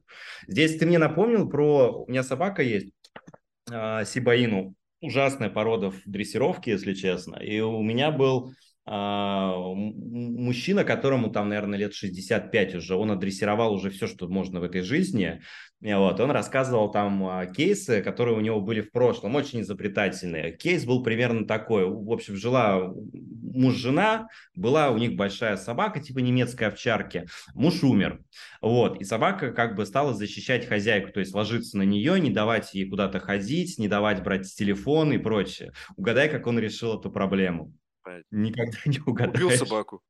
Нет, он а, пошел в соседнюю квартиру, тогда не было еще этих смартфонов, набрал на телефон, женщина подняла трубку, поднесла к собаке ухо, и тренер, которого собака знала, сказал типа «Привет!» И после этого вся проблема с собакой решилась. Это он тебе такую историю рассказал? Ага. Ну, ты знаешь, как бы я, это называется фанфики, да? То есть, когда мы э, люди... Я на самом деле его понимаю, потому что у меня с псом тоже было дофига похожих проблем. Там, конечно, было не с телефоном, там была вся история, что он когда-то в детстве а, то ли подскользнулся, то ли еще что-то случилось, и у него это раскрутилось до такого состояния, что он стал бояться вообще всего. Ну, то есть ты идешь, катится, не знаю, сундук какой-нибудь, он его боится, едет машина, он его боится. И э, это было на самом деле очень трудно исправлять. Мы три месяца ходили вдоль Кутузовского проспекта, вот прям по этой, чуть ли рядом с выделенной линией, и кормили его каждый раз безумным количеством курицы, когда появлялась какая-то опасность, типа машины машина, мигалка, еще чего-нибудь. Как только мы его накормили там, у него вот эта проблема из детства полностью ушла, и собака стала управляемой. То есть его, его можно было дальше учить. Офигеть. Вот тебе собачий психолог-дрессировщик. Не знаю, я в этом отношении просто как бы, знаешь, вот э, я, э, ну, когда вижу, что люди, знаешь, как бы они отдают на откуп кому-то решение своих проблем, я думаю, ребята, у вас не получится. Это работа. И как бы если есть кто-то, то как бы почему нужно... Ну, то есть, я не знаю, вообще сменился, а, как бы, это не то, что это был разговор о каком-то там эйджизме, да, а вообще, в принципе, сменилось отношение к экспертности. То есть э, представь себе такую некую а, как бы дорогу, где есть впереди идущие, рядом идущие, позади идущими. И как бы у этого есть градиент. То есть, как бы рядом с тобой идущий, тут градиента нет. Вот они с тобой. То есть, условно, понятно, что это очень субъективно, но представь себе, что сейчас где-то рядом с тобой идут люди, которых плюс-минус тот же самый experience профессиональный, что и у тебя. Ну, то есть, как бы вот где-то вот там ну, очень близко. Вы обменялись всем, что у вас есть, как бы вот все, выплюнули. Вот. А теперь представь себе, что позади тебя и впереди тебя, там градиент, там есть люди, там 20 не шагов впереди тебя, 30 а может быть э, хоть 40 шагов впереди, но они могут быть там на самом деле на очень базовом джазовом уровне. Нет, нет я имею в виду сто, не с точки зрения, сколько лет они в профессии, а сколько лет, э, как бы, ну, а шагов отличает вот это вот, как бы, профессиональный рост. Вот, скажем так, вот у тебя были ощущения твоего профессионального роста? Сейчас ретроспективно посмотри на свою жизнь. Вот ты сейчас и ты, когда ты пришел в эту профессию. Ну, ты чувствуешь, что между этим есть градиент? Ну, я стал мудрее, разве что. Ну, ну, то есть я знаю людей, которые занимают позиции сильно выше меня, но знают сильно не меньше Ну, меня. позиции, понятно, там это, я имею ну, а в виду именно мерить, профессиональный уровень, понимаешь, вот как бы позиции... А, а чем мерить профессиональный уровень? У нас есть английская классификация. Сложность... Не-не-не, это, это вопрос решения проблемы. Вот скажем так, вот вы пришли в лес. Вот я сейчас от маркетинга в сторону вот иду, потому что будет многим людям сложно понять действительно. Вот ты пришел в лес, и как бы вот с тобой пришел, как бы вы, не знаю, решили с точки зрения, конечно, модно же, ретрит, да? И вот вы оказались где-то там в лесу, там молчаливый какой-то там трип или там, в общем, какая-то херня. И вот вы, значит, что-то делаете, и среди вас каким-то образом затусовался такой, знаешь, какой-то ну, типичный такой лесничий, который, знаешь, там в походы с детства ходит, у него ага. такой рюкзак стрёмный, но там все, что нужно есть. И вы вот раз что-то произошло, заблудились, спички промокли, и пиздец. И вы такие все, а что делать, блядь? Все, подыхать, там волки воют. Он такой, так, нихера, какую-то там стружку собрал, там бересту, там чик уже костер разжег, уже стрелу пустил, там какую-то там уже жарит, там куропатку. И вы такие, нифига себе, как ты так? Вот именно это как бы некое умение. Это применимо, когда ты в лесу, но когда Правильно. ты не в, маркетинге. в лесу, а в городе, вот тебе возникает... этот человек вообще не нужен. Правильно, но мы сейчас переводим плавно в маркетинг. Вот то же самое. И раз какая-то сложная задача, ну или какая-то э, требует какого-то нестандартного Я разных людей для ее решения, и это не будет зависеть от того, сколько лет они в профессии. Есть те же молодые художники, которые делают вещи, ну условно, да, а, на порядок больше, чем на порядок лучше, чем модный дом, дешевле, там есть какая, какой-то драйв и энергия. Если мне это нужно, если мне это не нужно, я возьму другого человека. Поэтому здесь а, давай рассматривать людей, а, ну в профессиональном таком возможно, очень примитивном виде, как некий набор навыков, которые ты покупаешь. И в этом плане тебе этот градиент не важен. Ты можешь и назад уйти, и вперед улететь. Вот тебе нужен этот навык такого качества. Тебе может не требоваться там супер-пупер тот же психолог или лесничий. Ну, спички разжигает, и нормально. Они знают, как там первую помощь оказывать, да и не нужно сейчас. Вот, наверное, я бы рабочую вещь так строил это сильно проще, а не то, что человек Нет, хороший. Набор, опыт, набор твоего самого вот этого инструментария. Ты хочешь сказать, что вот он а, как бы у всех, как бы что, он ведь разный, тоже разный? Правильно. Абсолютно разный. Правильно. А теперь вот скажем так, что вот опять, чтобы было более как бы абстрактно, но в то же время понятно. Вот представь себе, что ты краснодеревщик, и у тебя есть верстак, и на нем 50 разных резаков. Вот там 50 разных языков, но ни одним из них толком ты ничего не можешь делать. Ты решил, как бы сейчас же модно, вот там люди занимаются, смотришь, мужики вроде бы в 40 лет, он говорит, вот я теперь там по дереву вырезаю. Я говорю, что делать нехуй, блядь, серьезно, ну вот Иисус же. Я говорю, слушай, заткнись, а. Вот как бы вот это, вот, вот и ты в этот самый момент начинаешь покупать себе какой-то набор инструментариев, но ты ни одним из них не можешь пользоваться. А кто-то... человек, который умеет. Зачем тебе красный Правильно. Так вот я, я тебе... красная. Слушай, так вот я тебе об этом и говорю, что на самом деле И количество инструментов, и твое умение ими пользоваться определяет твое положение вот в этом стройном ряду. Что есть у кого-то три инструмента, но они знают их Вот классно. не берешь в этот момент время а, и ситуацию, в которой ты находишься. Мгм. Вот, например, там сейчас и там через час тот же краснодеревщик, он это разный краснодеревщик. Надо, мне кажется, в Ой, но контексте через час, понимаешь, не такая большая разница будет э, с точки зрения его прогресса. То есть вопрос времени накладывается на эту структуру. Да, я согласен, что есть люди за единицу времени, проходящие больше с точки зрения профессионального роста. Стопудово. Я... контекст. Еще есть контекст. Ты можешь э, быть очень офигенным директором по маркетингу на стройке, ну прям лучшим на этой стройке, что там есть контекст, строительная отрасль. Но вытащи тебя из этой стройки в фарму, и ты будешь как бы никто, и звать тебя никак, ты не сможешь ничего сделать. Ты будешь в другом контексте. Ну правильно, А, мы давай скажем тогда в, в рамках одного контекста. Сейчас уберем Давай. разно... как бы мы пытаемся убирать все это, Давай убираем. представим просто график, X, Y, Да, Z мы нарисовали, Всё, время, да. еще надо То есть как-то один контекст, в одном контексте, пусть это будет фарма, окей, в рамках вот этой одной фармы. Можно нарисовать этот градиент людей более как бы и убираем контекст должности, потому что если твой Убираем, папа хорошо, владелец ты компании, то нарисовал. у тебя есть шанс, что ты как бы можешь Окей. там И ты будешь в этом градиенте жить, он будет существовать. Но как только изменится рыночная ситуация, почему ну, там накинь много этих э, кривых, на- изменится новая ситуация, весь этот градиент станет ненужным. А у меня было такое, наверное, вот, сейчас, где я работаю, когда я приходил, а люди делали действительно нужные вещи, они были полезны для бизнеса, они приносили деньги. Но нужно было там в два раза больше денег, например, получить. И эти люди с их градиентом, контекстом, опытом, умениями и всем остальным, они не могли это сделать. И потребовалось какую-то часть людей заменить на другой градиент, чтобы это свершилось. Поэтому здесь нельзя сказать, что ты кинул градиент и идешь всю жизнь к нему. А Это на самом деле еще достаточно челленджевая история, и тебя постоянно будут пинать с разных сторон, чтобы ты не вылетел из своего градиента. Слушай, ну тогда получается, что если постоянно меняется контекст, постоянно возникает новый спрос на новые знания, то есть как бы как в этот момент времени, то есть получается, что ты как профессионал должен постоянно адаптироваться к меняющемуся контексту, то есть должен постоянно увеличивать свой набор скиллов, там, расширять свои знания. И в тот же момент ты должен работать. И Ну как да. будто бы и то, и другое достаточно ресурсно. Ну, то есть ты не можешь, как бы, я просто помню свои годы обучения, блин, это было мучительно. То есть если бы я, ну, это было мучительно, и поэтому я на это забил.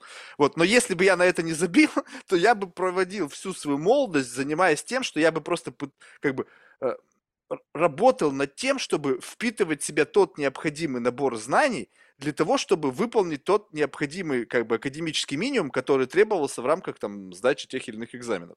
Соответственно, вот меняется контекст. Настолько быстро все об этом говорят, что типа вообще супер скорость, там завтра те навыки, которые ты приобретал вчера, могут быть не нужны. Супер. Значит, ты постоянно вот здесь вот крутишься, набираешь, то у тебя фокус внимания там на все, все новое, свежее, технологии и так далее, с глубоким погружением. Плюс работа, которая требует от тебя сиюминутного, то есть тебе нужно прямо уже сейчас показывать плоды твоих знаний. И плюс у тебя есть еще какой-то жизненный контекст, не связанный с работой.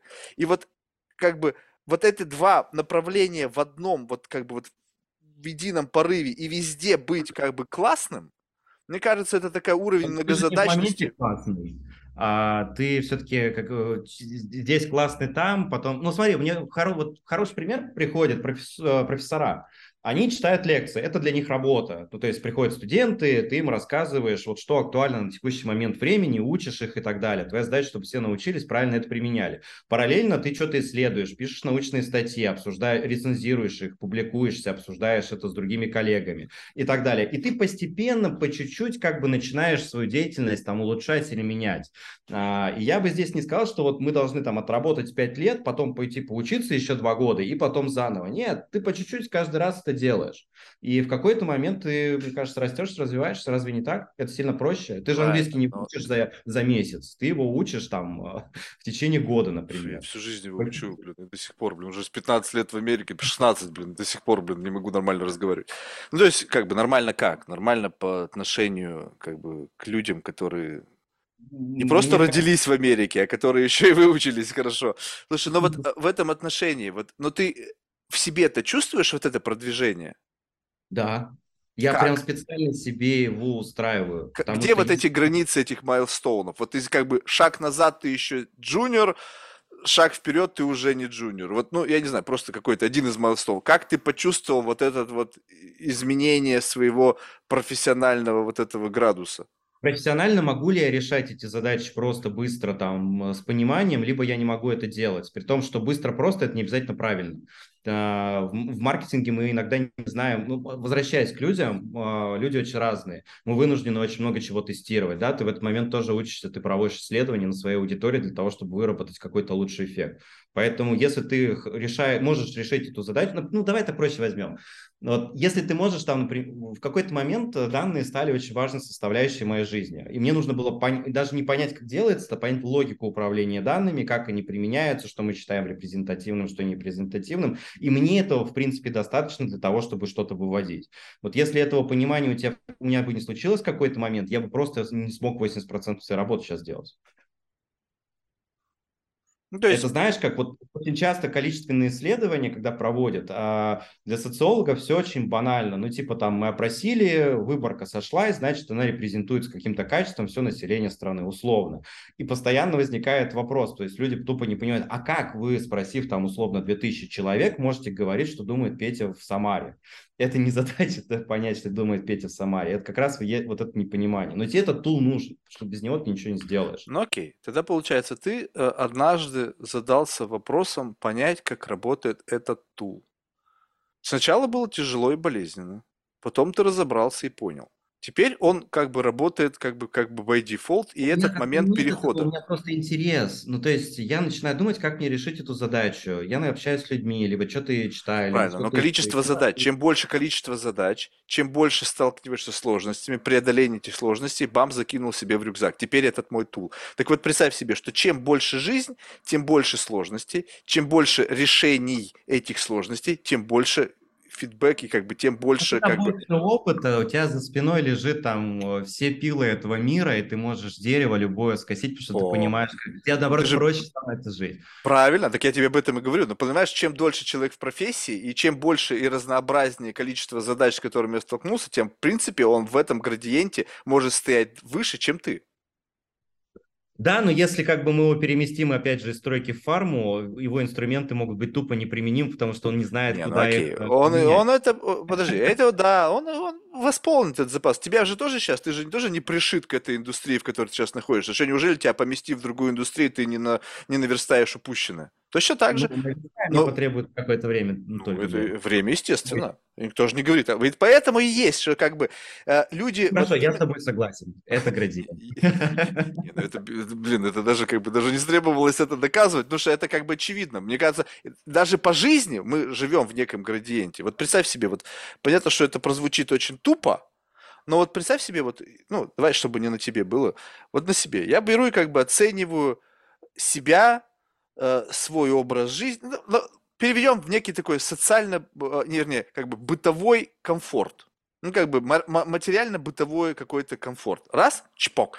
Я смотрю, я кружусь по сторонам, и как бы я э, понимаю, где выше, где ниже, где рядом. Где выше очень далеко, где там, не знаю, какой-нибудь там Илон Маск с его возможностями, но почему-то нереализованными возможностями, и как бы где я. И я понимаю прекрасно, что эти градиенты, они во всем.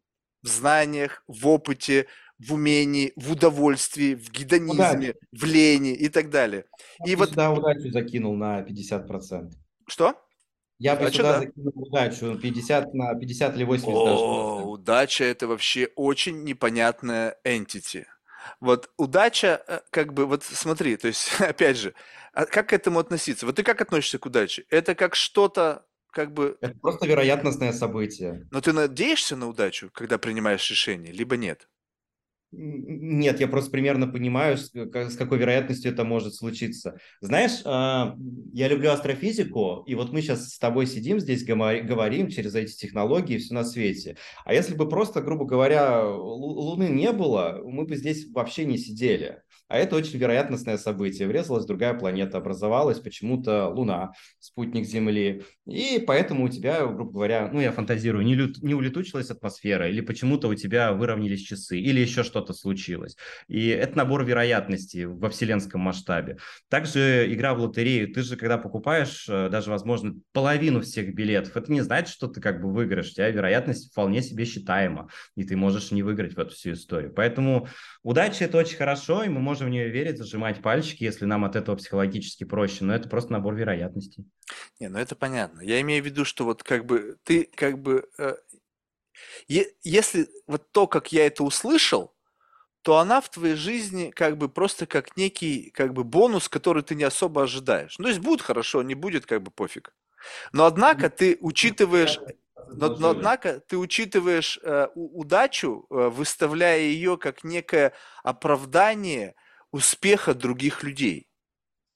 Ну, почему нет? А, все-таки удача оказаться в нужное время в нужном месте – это же тоже набор событий, которые произошли, и почему-то так случилось, и почему это нельзя выставить. Я бы на самом деле смело себе поставил полкарьеры на неком приятном стечении обстоятельств. Если бы я условно не пошел по, той пути, по тому пути, в котором я оказался, наверное, был, я, бы, я бы был совершенно другим человеком сейчас. Супер. И вот теперь интересная мысль. Раз уж мы астрофизику, давай в метафизику. Вот смотри, а, именно, мне кажется, удача сопутствует тем людям, которые идут по своему пути. Ну, то есть вот представь себе, что как бы эм, понятно, что э, ну, тут как бы еще нужно один слой сделать, что как бы если нет свободы воли, то тогда все как бы, что бы ни было, это все твой путь, и ты просто как бы, ну, как, как это говорится, что если те, кто а, как бы те, кто соглашается, судьба их ведет, а те, кто не соглашается, судьба их тащит. Ну, то есть, как бы без относительно к этому. Если тебя тащит, то ты чувствуешь некий такой дискомфорт по жизни. В принципе, что ты как бы как будто тебе кажется, что, блин, что-то не то, какая-то жопа и так далее. А вот по отношению как бы к удаче. Удача, когда люди фиксируют, когда то, что они планировали сделать, оно как бы не учитывало некий элемент случайности, который их привел куда-то, где они не предполагали быть. То есть как бы вот, вот раз, шаг, и вот он как бы...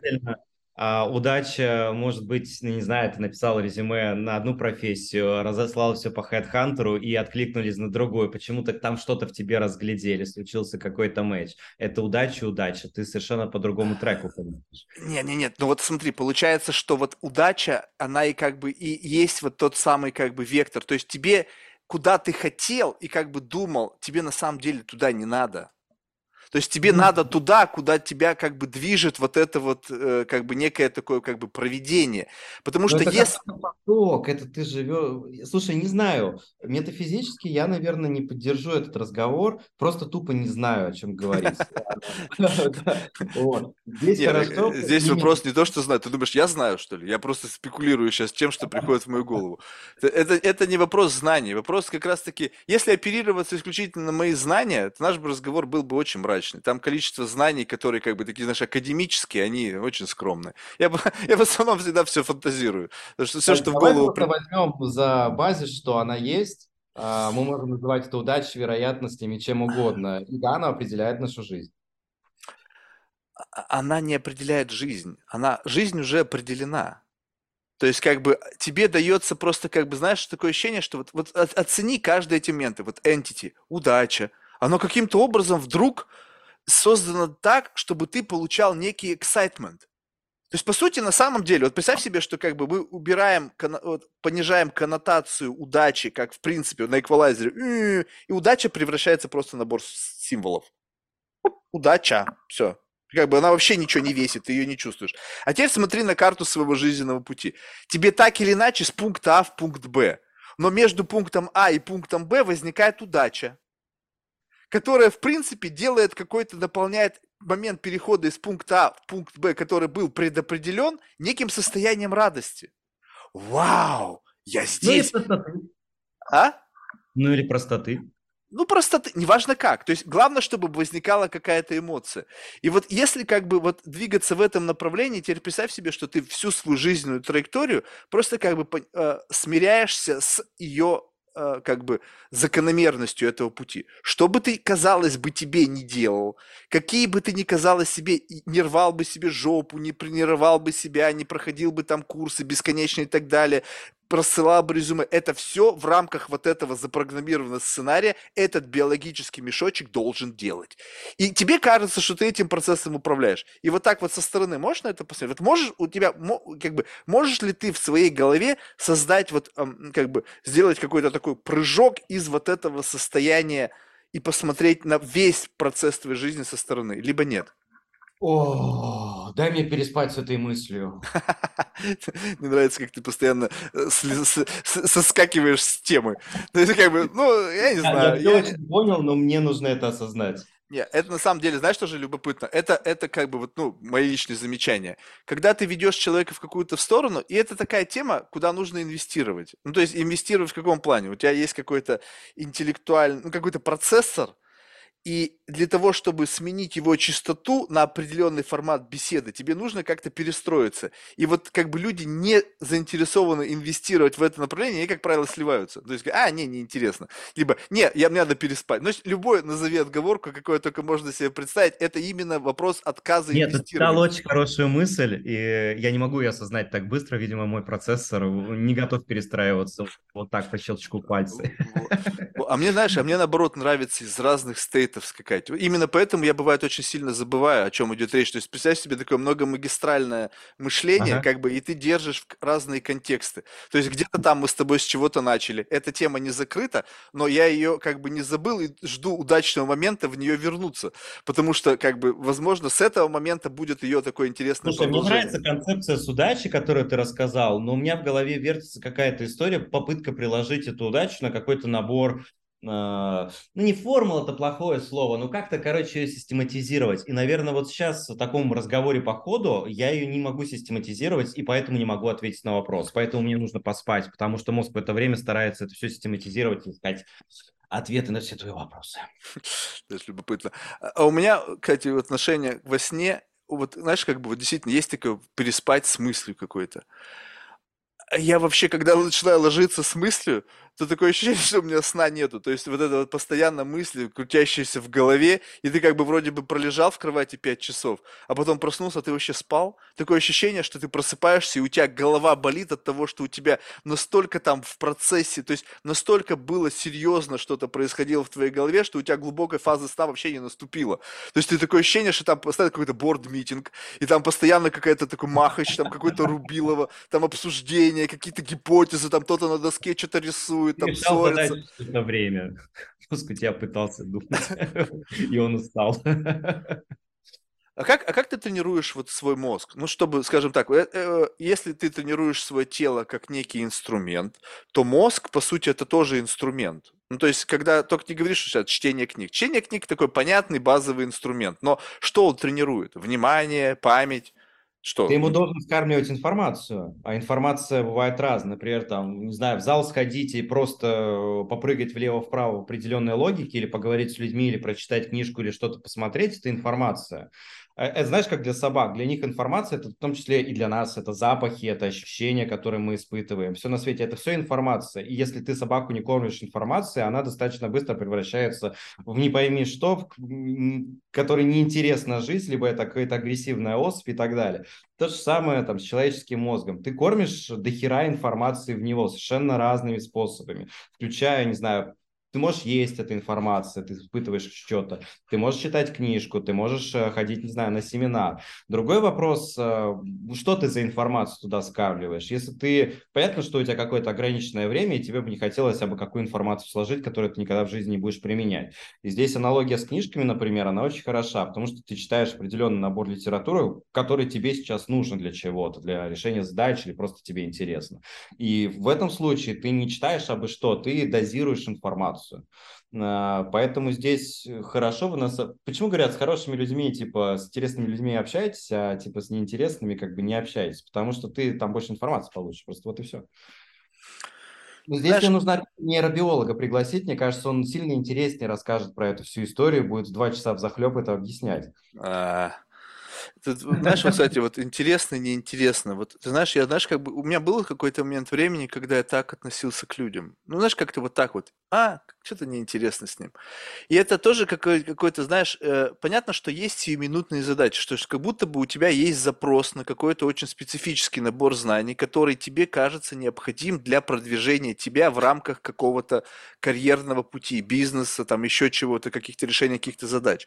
Но когда ты э, понимаешь, что как бы это все на самом деле от тебя не сильно зависит, ну, то есть как бы неважно, то есть ты Я не тебе... соглашусь, если ты, я не знаю, там, знаешь, как, эм, как редактора учатся, они там на факультете журналистики обобщенном, а, они там изучают, ну, не очень много вещей, связанных с журналистикой, если смотреть их полный курс. А, большую часть времени они читают литературу, причем не обязательно современную. Их задача здесь как бы научить мозг, что по-русски можно писать по-разному. А, то же самое с людьми. Ты, не зная каких-то вещей или неправильно собирая какие-то выражения, слова, еще чего-нибудь, можешь просто получить некий блок на общение с определенными людьми. Поэтому здесь двояко, я бы сказал. Подожди, но если ты испытываешь, что этот блок, это же получается, что ты натыкаешься на какую-то сложность. Окей, эти люди меня не воспринимают. Мой сленг не подходит. Отмотал себя. У тебя пошел туда, где нужно взять этот необходимый понятийный аппарат, прогрузил его себе в систему, пришел и как бы и запел. Как это, как а сказка про волки семеро козлят. Там он пошел к кузнецу и там тоненьким голоском раз и спел. Не, это как бы, вот, я, я сейчас не об этом. Я тебе говорю о том, что как э, происходит вот именно извлечение информации из книг. Как у тебя проходит процесс вот интеграции новых знаний? То есть как, что это за новые знания? То есть ты прочитал книгу, окей, там что-то прикольное.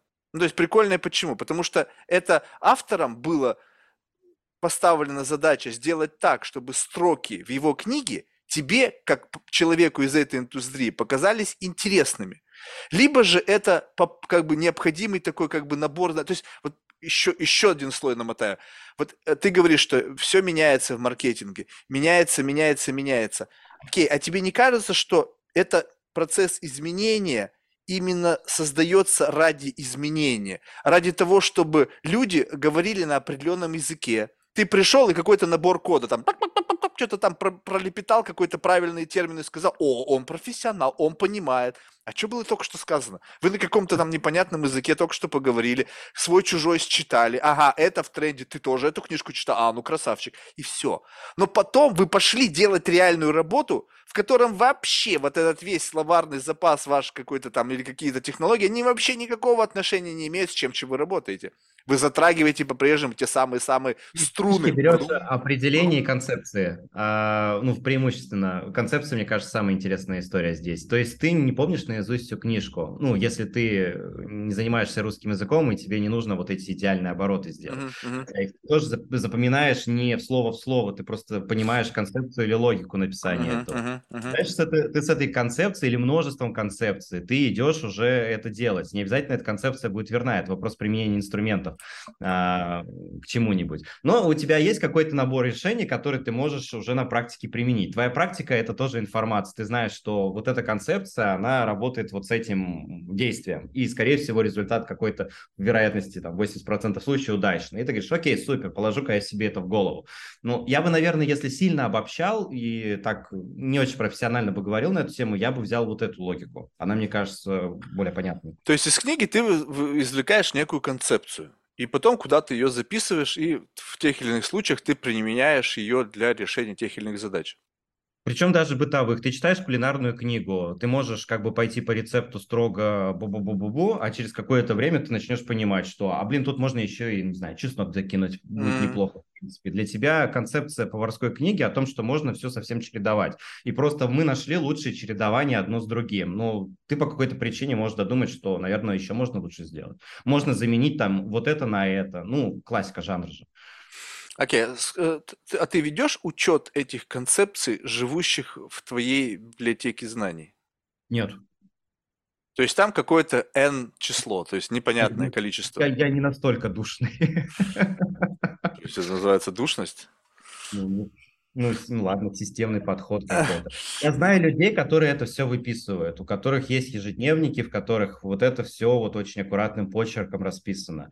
А, я себе не могу заставить это делать, для меня проще хранить это в голове. В случае, если я чего-то забываю, ну, напомнить себе чем-нибудь. Ну, не знаю, книжку открыть, например, то же самое, или с кем-то поговорить. То есть я такой человек, мне не получается это делать. Заметки вести не очень для меня. Это, кстати, любопытно, то, что ты сказал. Я, короче, недавно с кем-то разговаривал, и меня поразил человек тем, что, знаешь, ну, понятно, что какой-то был здесь элемент кокетства, потому что мы были в компании девушек, и, значит, и он рассказывал стихи. Знаешь, там, угу. Шекспир, ну, в общем, там одно за другим, цитата, стихи. Я думаю, офигеть, какое количество у него в голове всякого хлама для флирта. Ну, то есть, как бы, вот именно это мод, знаешь, такой, флирт, и у тебя так набор инструментов для флирта, и там вот эта всякая фигня. И, значит, мы потом с ним разговаривали уже потом после, я говорю, слушай, ну, Откуда у тебя столько? Я говорю, это же это, эти э, ячейки памяти, их нужно периодически как бы к ним делать ревизитинг. Ну, то есть, как бы как ты это? То есть, ты просто постоянно это проговариваешь, каждый раз одну и те же наборы вот этих историй. То есть, я его первый раз в жизни вижу. То есть, может быть, он каждый раз один и тот же набор стихов. Понимаешь, как бы кажется, для первого раза кажется, офигеть, он там чуть ли не знает всю поэзию там наизусть, да? А каждый, если ты его часто видишь, то наверняка он как бы, он говорит, не-не, вот это все, что у меня есть. То есть больше за пределами этого у меня нету. Я это вываливаю каждый раз. И я говорю, ну окей, мне тоже любопытно. Я пошел, думаю, дай-ка я выпишу все, что я помню с точки зрения как бы на память, как бы вот именно цитируемых каких-то вещей, то есть каких-то стихотворений, отрывков и так далее. И ты знаешь, получилось не так много очень даже как бы скромно, там пару листов и все, и как бы, ну, то есть именно чтобы ты цитировал и как бы слово в слово, то есть не просто как бы так вот, а именно там какие-то отрывки. Но Я думаю, люди, прям все запоминают, они могут часами на разных языках, э, как это было написано. Вот мы сейчас с тобой общаемся, я вспомнил русскую народную сказку, я могу, наверное, ее сейчас рассказать, не в супер деталях, но рассказать. Хотя не, ну, подожди, не супер в деталях, как бы ты передаешь некий смысл, а вот именно в слово в слово это как будто бы уже другой э, подход. Стихи, как там ведь ты не детали передаешь. Ой, я сейчас тебе расскажу стихотворение Пушкина, но своими словами. Короче, ну, там была любовь, Аида Парфенова. Он может часами зачитывать вот эту всю историю из ЦК КПСС, все, что они разбирали. Платума, ну, вспомнил, да, он может прям вот цитатами это все фигачит. Блин, это цитаты, ты их проверял хоть раз? То есть вот мне вот это любопытно. Э, когда люди начинают как бы вот цитировать, ты знаешь, такое ощущение, что вот любопытно бы записать в этот момент, а потом проверить, а действительно ли это цитата. Потому что там, когда стихи, там вроде как бы ты сразу же на ходу понимаешь, что там плюс-минус попадает. Но и то слова могут быть заменены. Я иногда, бывает, как бы чешки какие-то своей племянницы читаю, и она говорит, слушай, дядя Марк, ты что-то тут при... напиздел мне со словами. Тут как бы вот на самом деле вот такое слово, но оно в рифму. Я говорю, слушай, ну какая разница, ты же поняла? И вот в этом отношении я просто восхищаюсь памятью людей, что она настолько, во-первых, избирательна, во-вторых, она настолько лжива, я иногда вот прям даже делаю дисклаймер. Слушай, я не помню, откуда это в моей голове. Я это где-то слышал, либо сам это придумал. То есть вот, э, вот насколько ты доверяешь своей памяти в этом отношении? Mm. Слушай, если мы же мыслим концепциями, и в рамках концепции я доверяю своей памяти. Но если мне нужно прямо вот что-то слово в слово, и это очень важно, ну, я не знаю, мы делаем какой-то супер важный отчет, и там, ну, почему-то это важно. Я, скорее всего, к первоисточнику обращусь. Я не буду мучить свой мозг, потому что, а зачем так проще на самом деле даже сделать для мозга? Ему не нужно ничего это вытаскивать, вспоминать и так далее. Ты взял, положил, ты уверен, твоя задача передать это очень точно. Ну, инструмент. Да, можно ли сказать, что вот этот вот набор концепций, живущих в твоей голове, это просто некие теги в папках, которые на самом деле не наполнены информацией, а наполнены лишь только неким представлением о некой глубине и весе. И для того, чтобы ее, э, как бы ты просто наличие, ага, вот через это чисто теоретически можно решить это. И в тот момент происходит просто матчинг концепции, ты возвращаешься к первоисточнику, и эта концепция начинает оживать. Либо все-таки есть папки, в которых все детально расписано. Я бы, наверное, для рабочих задач использовал слово модель. Ну, то есть у нас есть таблица умножения, или у нас есть какая-нибудь, ну, представь табличка, в которой нужно подставить нужную информацию, и на выходе она у тебя что-то посчитает, даст тебе результат. Вот ценнее, кажется, держать модель в профессиональных задачах, потому что у тебя постоянно меняются условия, ну, это как в уравнениях, и тебе нужно постоянно что-то новое подставлять и быстро это высчитывать. Вот это кажется мне как бы более разумным. Но это не стопроцентная история. Я бы, наверное, все, что ты сказал, мог как бы применить в разных ситуациях.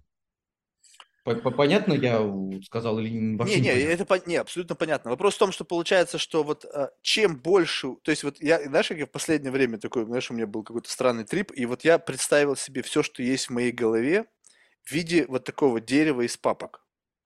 Это все темы, на которые ты когда-то разговаривал все темы, хоть, хоть сколько-то, которые ты можешь поддержать. И потом попытался их систематизировать, сделать какую-то, знаешь, некую такую иерархию вот этого всего.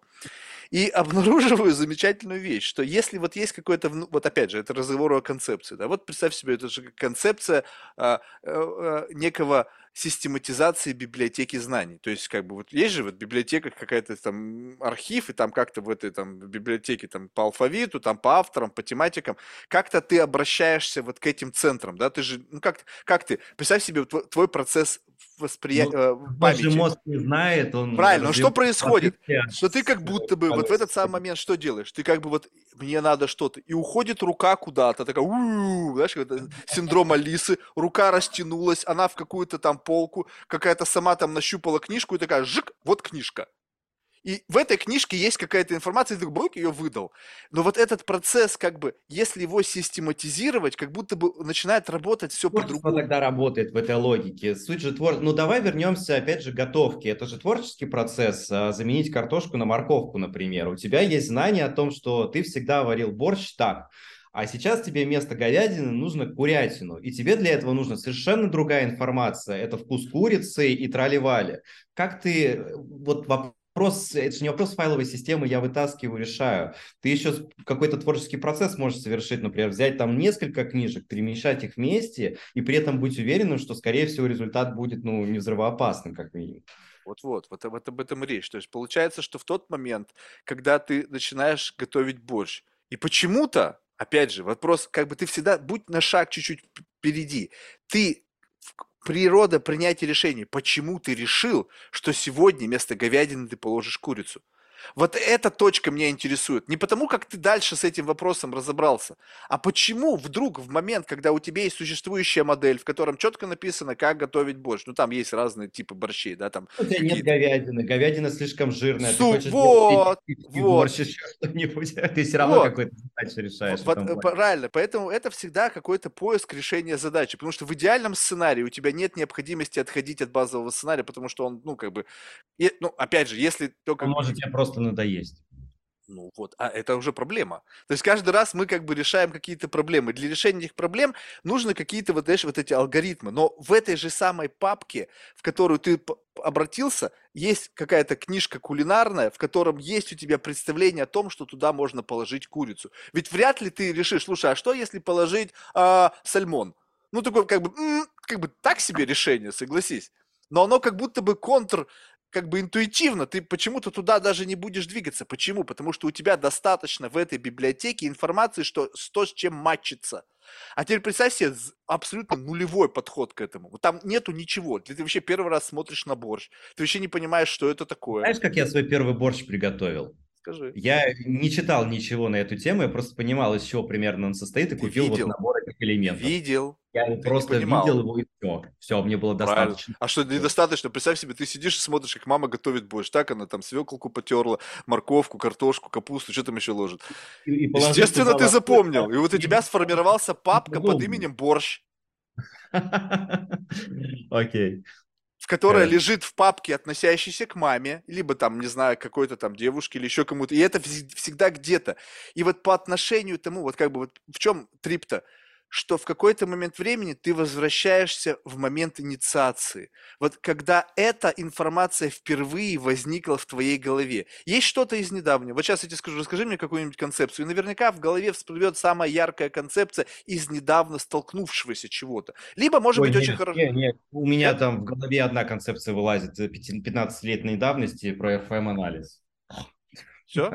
То есть это как бы, это как бы такая дефолтная, она всегда возникает каждый раз. Я не знаю почему. Я, я просто прочитал, это очень старая книжка, РФМ до сих пор применяется, это анализ по частоте давности и денежной ценности. Насколько старая?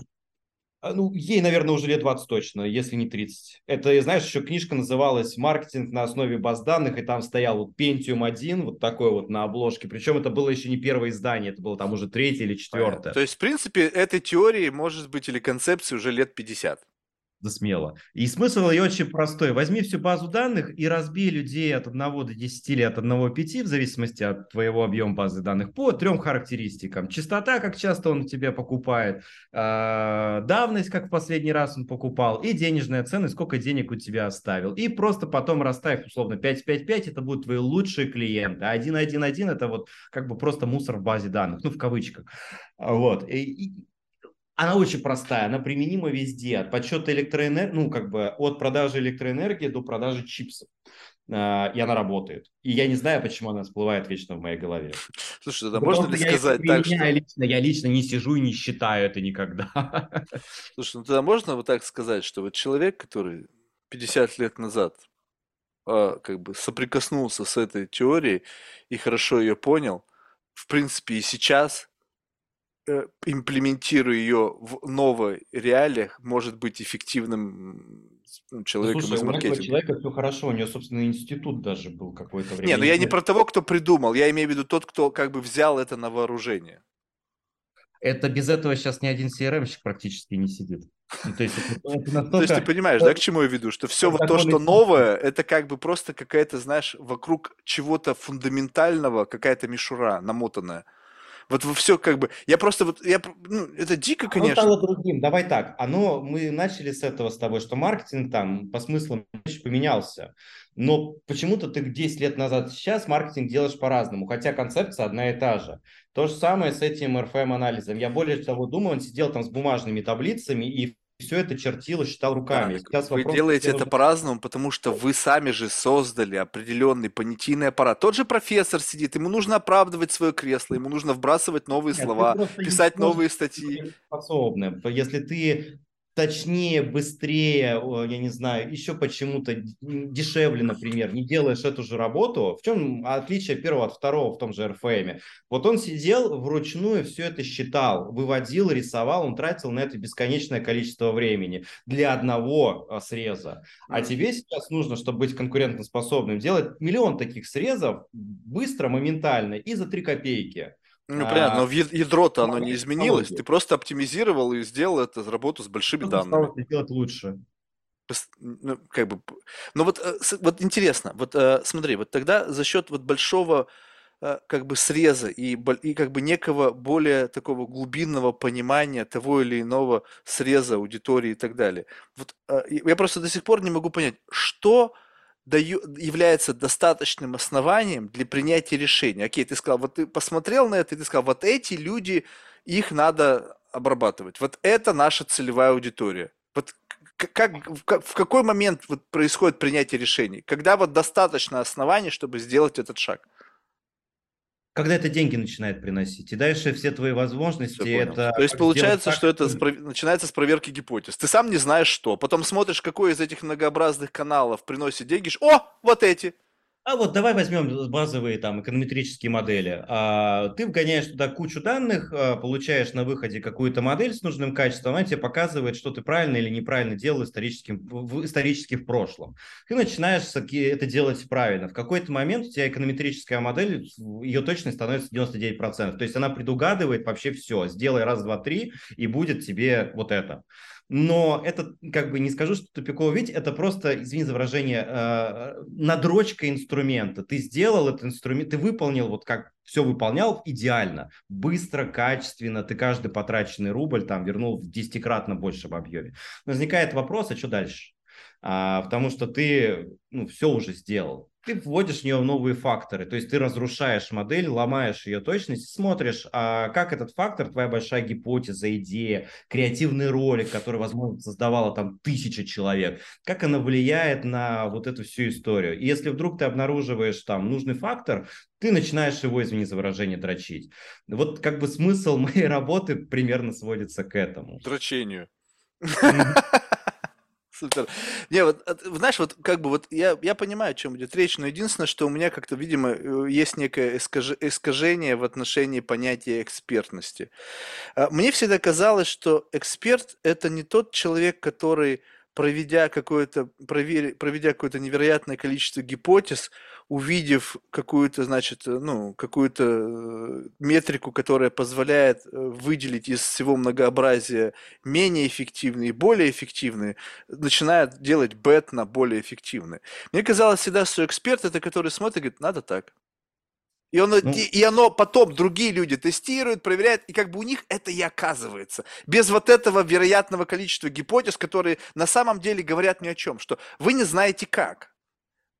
Абсолютно нет ответа на вопрос «как?». Но говорите, что, слушайте, у нас есть достаточное количество инструментов, у нас есть достаточное количество щупалец. Мы сейчас вбросим вот во все, будем использовать это все многообразие возможных доступных нам ресурсов и посмотрим, как некий ауткам нашего вброса, что более работает. И потом сядем на что-то, что более эффективно, и будем тестить, потому что этот каналчик скоро может прикрыться, и нам нужно постоянно быть креативными, потому что вбрасывать новые гипотезы, которые вдруг, опять же, случайно могут вывести на нас какой-то правильный не путь. потому что мы что-то боимся, мы тестируем, потому Ты что... сказал, что боитесь. Вы просто не знаете. Да. Вот именно. Ну, то есть, как бы разговор сместился от экспертности «я знаю», от экспертности «я не знаю», но за счет ваших денег я проверю и найду ответ. Давай возьмем определение эксперта. Эксперт – это человек, который дает заключение. А, давай переломим это эксперт в бизнесе. Интересно, это человек, подожди. которого... Эксперт, ну, который дает заключение? Ну, примерно, да, так. Ну ладно. Ну говори, говори, я просто сейчас пойду проверить слово эксперт. Эксперт, что как мы его там воспринимаем, это просто человек, у которого накоплено какой-то багаж знаний, он может тебе с чем-то помочь, если у тебя не хватает идей. Обычно на рынке это воспринимается так.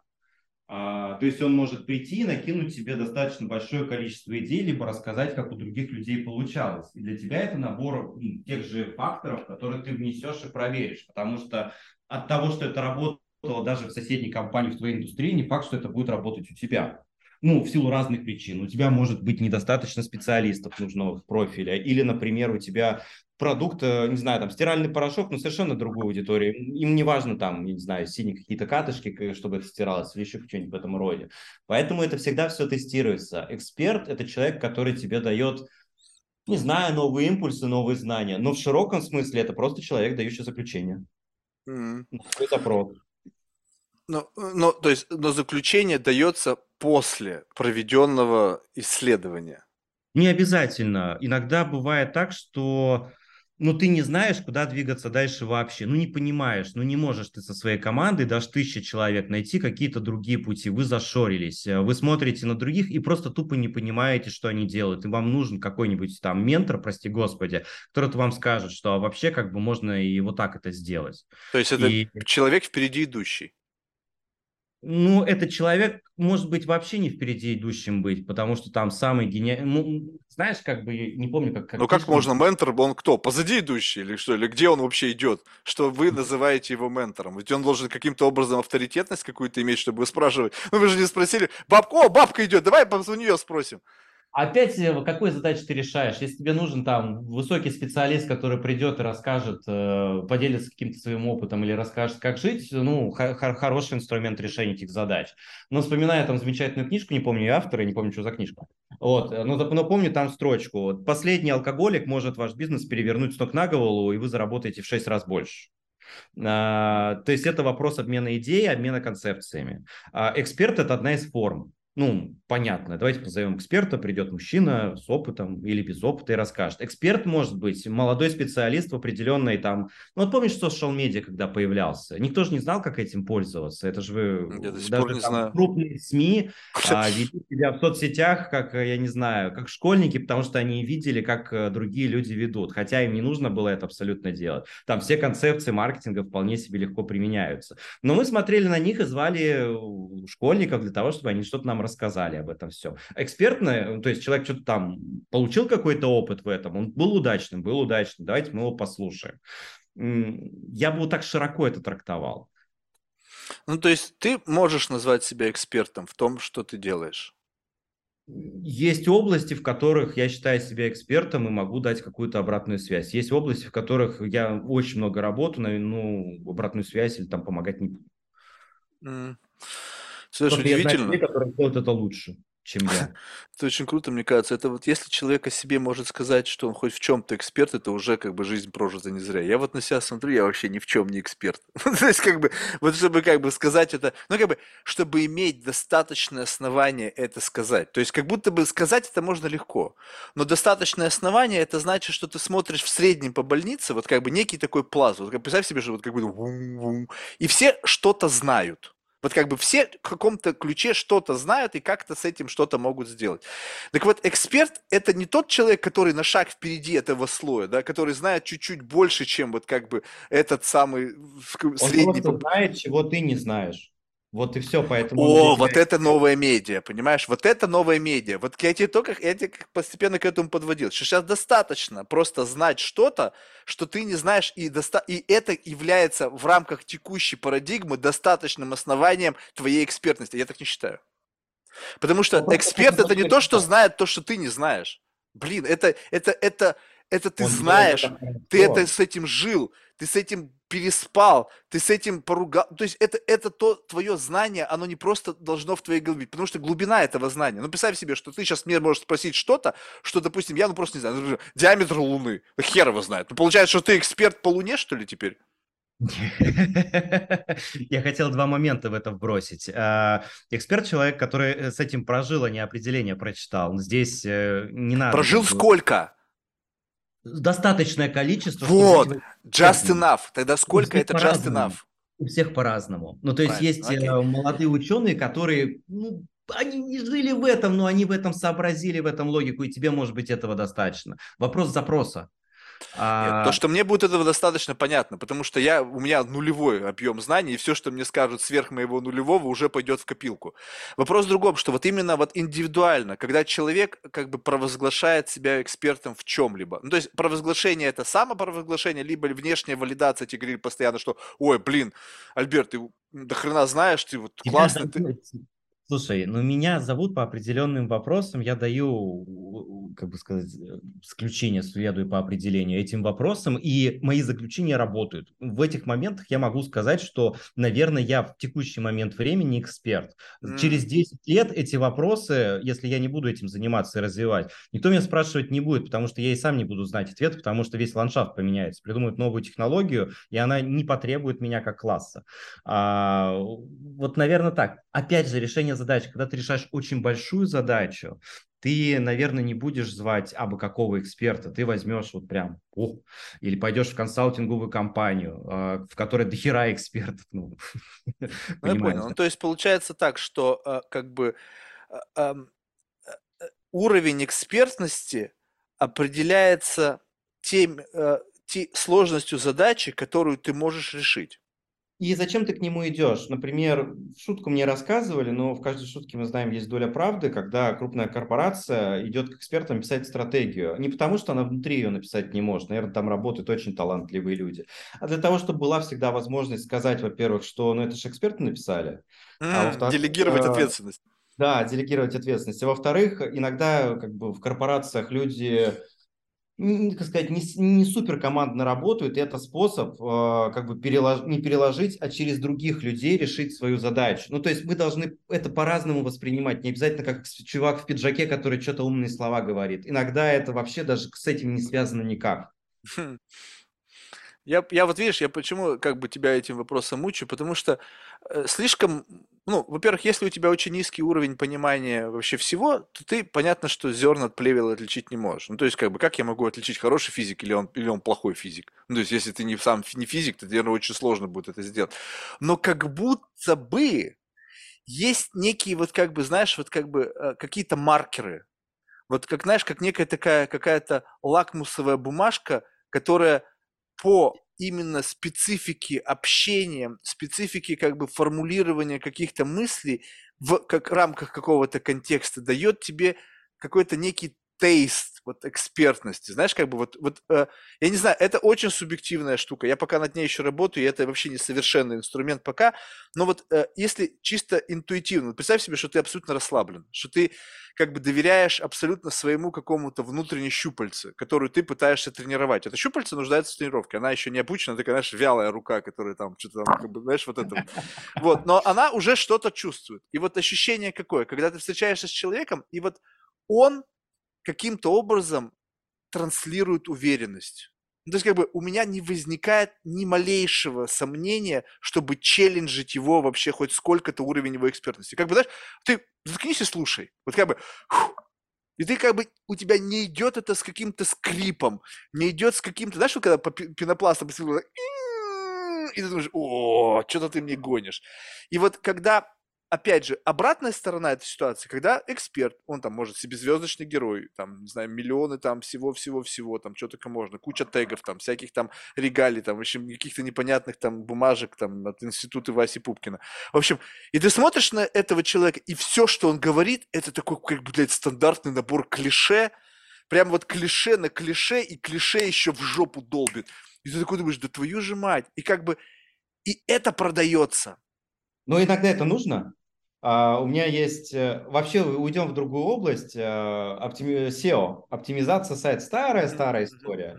Uh, приходит куча экспертов, вот эту всю херню наложили. Люди как бы... Это реальный кейс. Люди давай других экспертов искать, специалистов там, агентства, все на свете. И в конце там уже приходит чувак и спрашивает, типа, а вот вам, вот вы уже тут до хера получили всего, что вы от меня хотите? Он говорит, ну вот все, что мы слышим, это типа булшит. Говорит, да вы этот булшит-то сделайте уже наконец-то, и у вас все будет нормально. У вас сайт не оптимизирован, чтобы его робот читал. Ну, то есть у вас в этом проблема, а вы пытаетесь найти какой-то граль, его не будет, как бы, пока вы не сделаете эту базу. То есть иногда тоже может быть полезно. Подожди, но Я это не булшит. То, что как раз-таки сайт не оптимизирован, это как будто бы ядро проблемы. И для, э, для того, чтобы... Вот то, что он сказал, подожди, но он ведь как-то донес этот месседж, что он не звучит как bullshit. тоже. И это очень банально звучит, но ты Ставь сюда, вот я не знаю, robots.txt, это супер банальное знание, но люди ищут наоборот что-то другое, поэтому здесь э, раз на раз не приходится, может быть и в банальщине на самом деле качество. Но мне бы хотелось вернуться к тому, что ты сказал про не челленджить эксперта. Я вот с этим не соглашусь. Давай мы не про экспертов поговорим, а давай мы будем искать э, людей себе в штаб, в штат, ну, работать. И пусть эти люди будут не линейные специалисты, а какой-то такой матерый руководитель, который там за департамент будет отвечать. Вот я бы себе, ты не, как бы, ты его собеседуешь, ты обязан ему задавать вопрос также с экспертами, потому что могут прийти люди с заученной историей, реально с красивой историей, как я вот пришла. Так это как раз-таки bullshit и есть. Да, и меня тут повысили, и ты там думаешь, какая она молодец, как она растет. Ой, Наверное, ладно. Знаешь, ее спрашивать про что-то профпригодное, и там просто человек плывет. Это, поэтому выбирая экспертов, ты не абы какого берешь, ты все-таки как-то не-не, я, я это с тобой согласен, но вопрос как бы челленджить или не челленджить, это не вопрос как бы выбора когда ты чувствуешь, вот что-то вот идет от человека, у тебя как бы нету выбора, челленджить, не челленджить, ты как бы, как знаешь, как бы вот тебе как бык на красную тряпку, не знаю, правда. Это задачу надо решить. Ты, ты раз... берешь какой-то задачей. Ну, тебе нужно решить конкретную проблему. Ты для этого берешь эксперта. Я не знаю, даже в саду ты хочешь, чтобы у тебя не было муравьев, тебе нужен эксперт по уничтожению муравьев. Это твоя цель.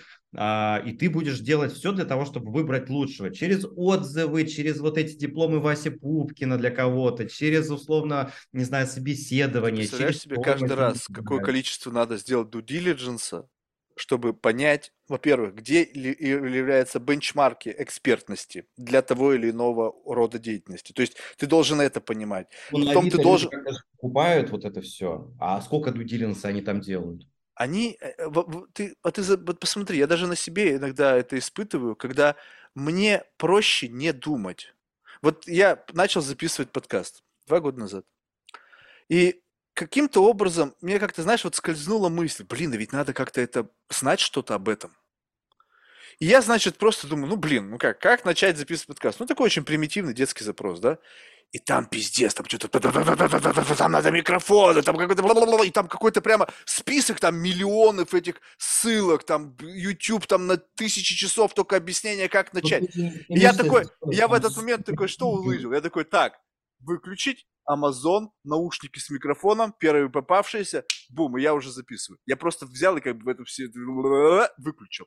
Понятно, что я делаю все абсолютно неправильно, это абсолютно как говно, но в целом смысл в том, что иногда для того, чтобы начать что-то делать, просто люди скипят очень много. А как бы Ну, с экспертом задача такое сделать общаться нельзя. с людьми. Это твоя основная цель. И, а тебе не важно, чтобы у тебя там фоном было что-то невероятно красивое, чтобы Ага. все было прям... Это ты не ставил такую цель. Твоя- Это очень, очень просто. Давайте мы пообщаемся с людьми на любые темы. Why not? Для этого как бы все нормально сделал, но у тебя все-таки есть ассистент, который, и у тебя есть э, инструмент, который позволяет тебе снимать вот эту вот рутинную херню, договариваться со спикером. Ты таким образом выкинул все на других людей, либо на инструменты, сфокусировался на решении своей задачи. Да, ты ее решил на решаемость, все прекрасно решил. Вот, ну, как бы вот именно в этом отношении просто, я, понимаешь, я хочу как бы вот вы- выработать некую методологию выявления эксперта без относительно твоего глубины твоего знания. Ну, то есть, понимаешь, какая задача? Что как бы, как будто бы рыбак рыбака видит издалека, а как увидеть рыбака, не будучи рыбаком? Вот как бы вот это вот как бы некий челлендж, как бы для меня с точки зрения, ну, в рамках множества других челленджей, которые здесь проигрываются, но в целом. Вот, Ну, мы а, же с тобой это обсуждали, вот с, э, с муравьями, например. Для кого-то, это правда на самом деле, наличие диплома университета Васи Пупкина является лучшим пруфом. И человек условно всю свою жизнь строит на справках от Васи Пупкина. Ну, ничего не напоминает. А, и это считается подтверждением. Оно может быть неправильным, но для него лично это подтверждение. Для кого-то нет, кто-то хочет там прокопать, кто-то через друзей. Ну, то есть способов очень много. Но эти способы порождаются, потому что человеку кажется, либо он так считает, что это единственный или там самый верный шаг для того, чтобы что-то решить. Но при этом, понимая компромиссы, все остальное И вот возвращаясь это как раз-таки этим пользуются пиар-агентства, которые, понимая ту самую методологию принятия решений, начинают в те самые места, куда люди обычно идут проверить экспертность, впихивают статьи, про которого чувака ты написал, который Spotify. это и Поэтому работа. это не работает. Я, мне, уровень экспертности для меня это face-to-face разговор. То есть я буду задавать абсолютно тупые вопросы. Мне плевать на твои регалии, какие-то там дипломы. Ну да, круто, там Гарвард ты закончил, ну заебись. Ну дальше что? Ну то есть как бы у меня есть друзья из Гарварда, когда они бухие валяются и в своей блевотине, знаешь, не, не похоже, что они заканчивают Гарвард. Как бы, и, и в этот момент мне не кажется, что у них очень высокий интеллектуальный уровень. Но именно вот в момент беседы, как будто бы люди о себе очень много выдают. У меня недавно на днях был человек с подкастом, э, на подкасте, он психолог, тоже уже много лет этим занимается, по-моему, 20 лет он занимается лицевыми экспрессиями. То есть Мгм. как лицевые экспрессии, как некий язык э, сигнальный. Эта теория, она не, не верна, но как бы эти лицевые экспрессии, они появились раньше, чем появился язык. То есть это как бы первое вот какое-то сигнальное наряду там, с какими-то там звуками, да, но тем не менее. И мы э, затронули тему этого покерфейса, знаешь, когда вот типа ты человек, он каменное лицо, и он не транслирует то, что внутри есть. И вот этот элемент, э, как бы я пытаюсь инкорпорировать в беседу, когда ты внимательно следишь за мимикой. У меня единственное, что есть, вот у меня есть твоя голова, немного руки, чуть-чуть туловище, все. И ты постоянно два часа в это пялишь. То есть вот ты мельчайшие какие-то детали начинаешь уже подмечать. И как бы именно уровень экспертности, как я его начинаю щупать, это когда ты каким-то образом абсолютно интуитивно нащупываешь тему, в которой требуется проявление этой экспертности. И в этот самый момент как бы э, как будто бы у человека наступает некий такой как бы элемент волнения. То есть он либо наступает, либо не наступает. То есть если я, э, а, опя- а я, во-первых, не знаю, насколько глубоко я копнул, потому что уровень моего погружения в тему, ну, как бы ноль, да, но по ощущению. И чем ты дальше движешься в эту сторону, вот по этим ми- минимальным сигналам, увеличивая градус углубления в дисциплину и реакция человека на вот этот контекст, ну, то есть, как бы, чувствуешь, заволновался, знаешь, вот как бы, ну, сколько 2 плюс 2, 4, а когда тебя просят, ну, сука, 325 на 28 умножь, и ты такой, «А, а, а». а ты же сказал, что у тебя классно все с устным счетом, то есть, а что ты вдруг тут, когда мы стали от 2 плюс 2, 4 на 4, 16 на 16, и вдруг уперлись где-то вот в уровень твоей экспертности. Кто-то проскочит, кто-то остановится. И вот этот вот такой градиент вот этого а, а, некого экспертности, хотя это супер субъективно, я, может быть, создал себе какую-то абсолютную иллюзию, но это Нет, так и чары примерно и действуют, но есть люди наученные а, правильно себя вести, даже они не с каменным лицом сидят, они тебе на все ответят, а если не ответят, ты будешь думать, что они тебе ответили. Вот. Это мечта моя с такими людьми, но я их называю игроками.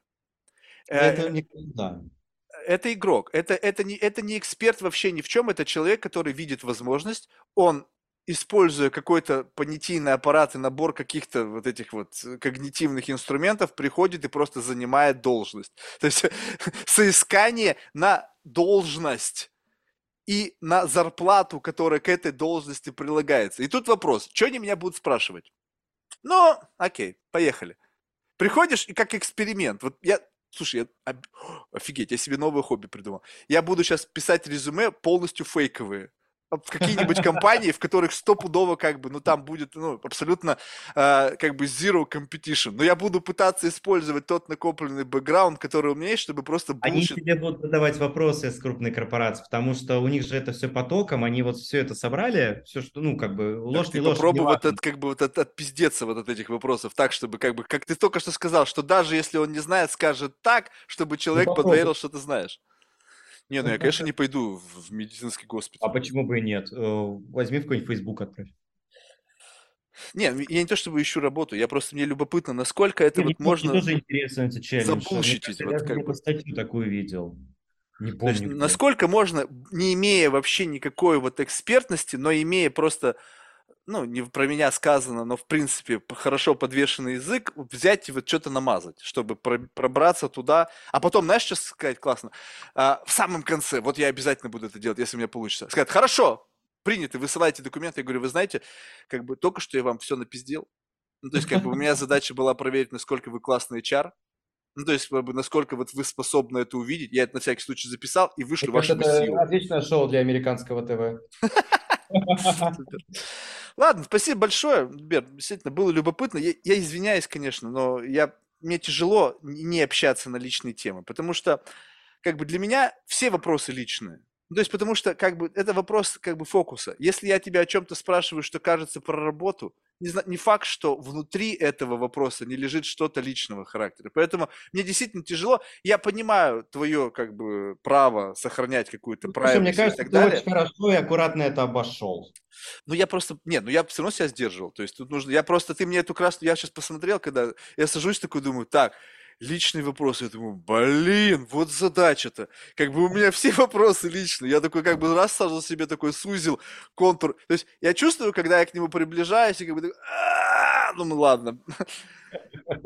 А, слушай, в завершении мы всех наших гостей просим рекомендовать кого-нибудь в качестве потенциального гостя из числа людей, которых ты считаешь интересными лично для себя. Слушай, я бы Алексея Гиязова тебе порекомендовал. Мне бы было интересно со стороны посмотреть на его experience общения с тобой. А, а что это? Это тест, либо свинью подбросил? Нет, нет, нет, нет, правда, там... Все понятно.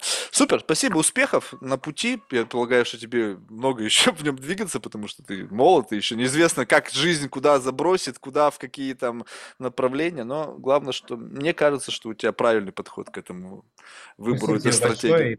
И спасибо за время. Еще раз прости, что мы немножко задержались. А, ничего страшного. Все, да, пока. Пока.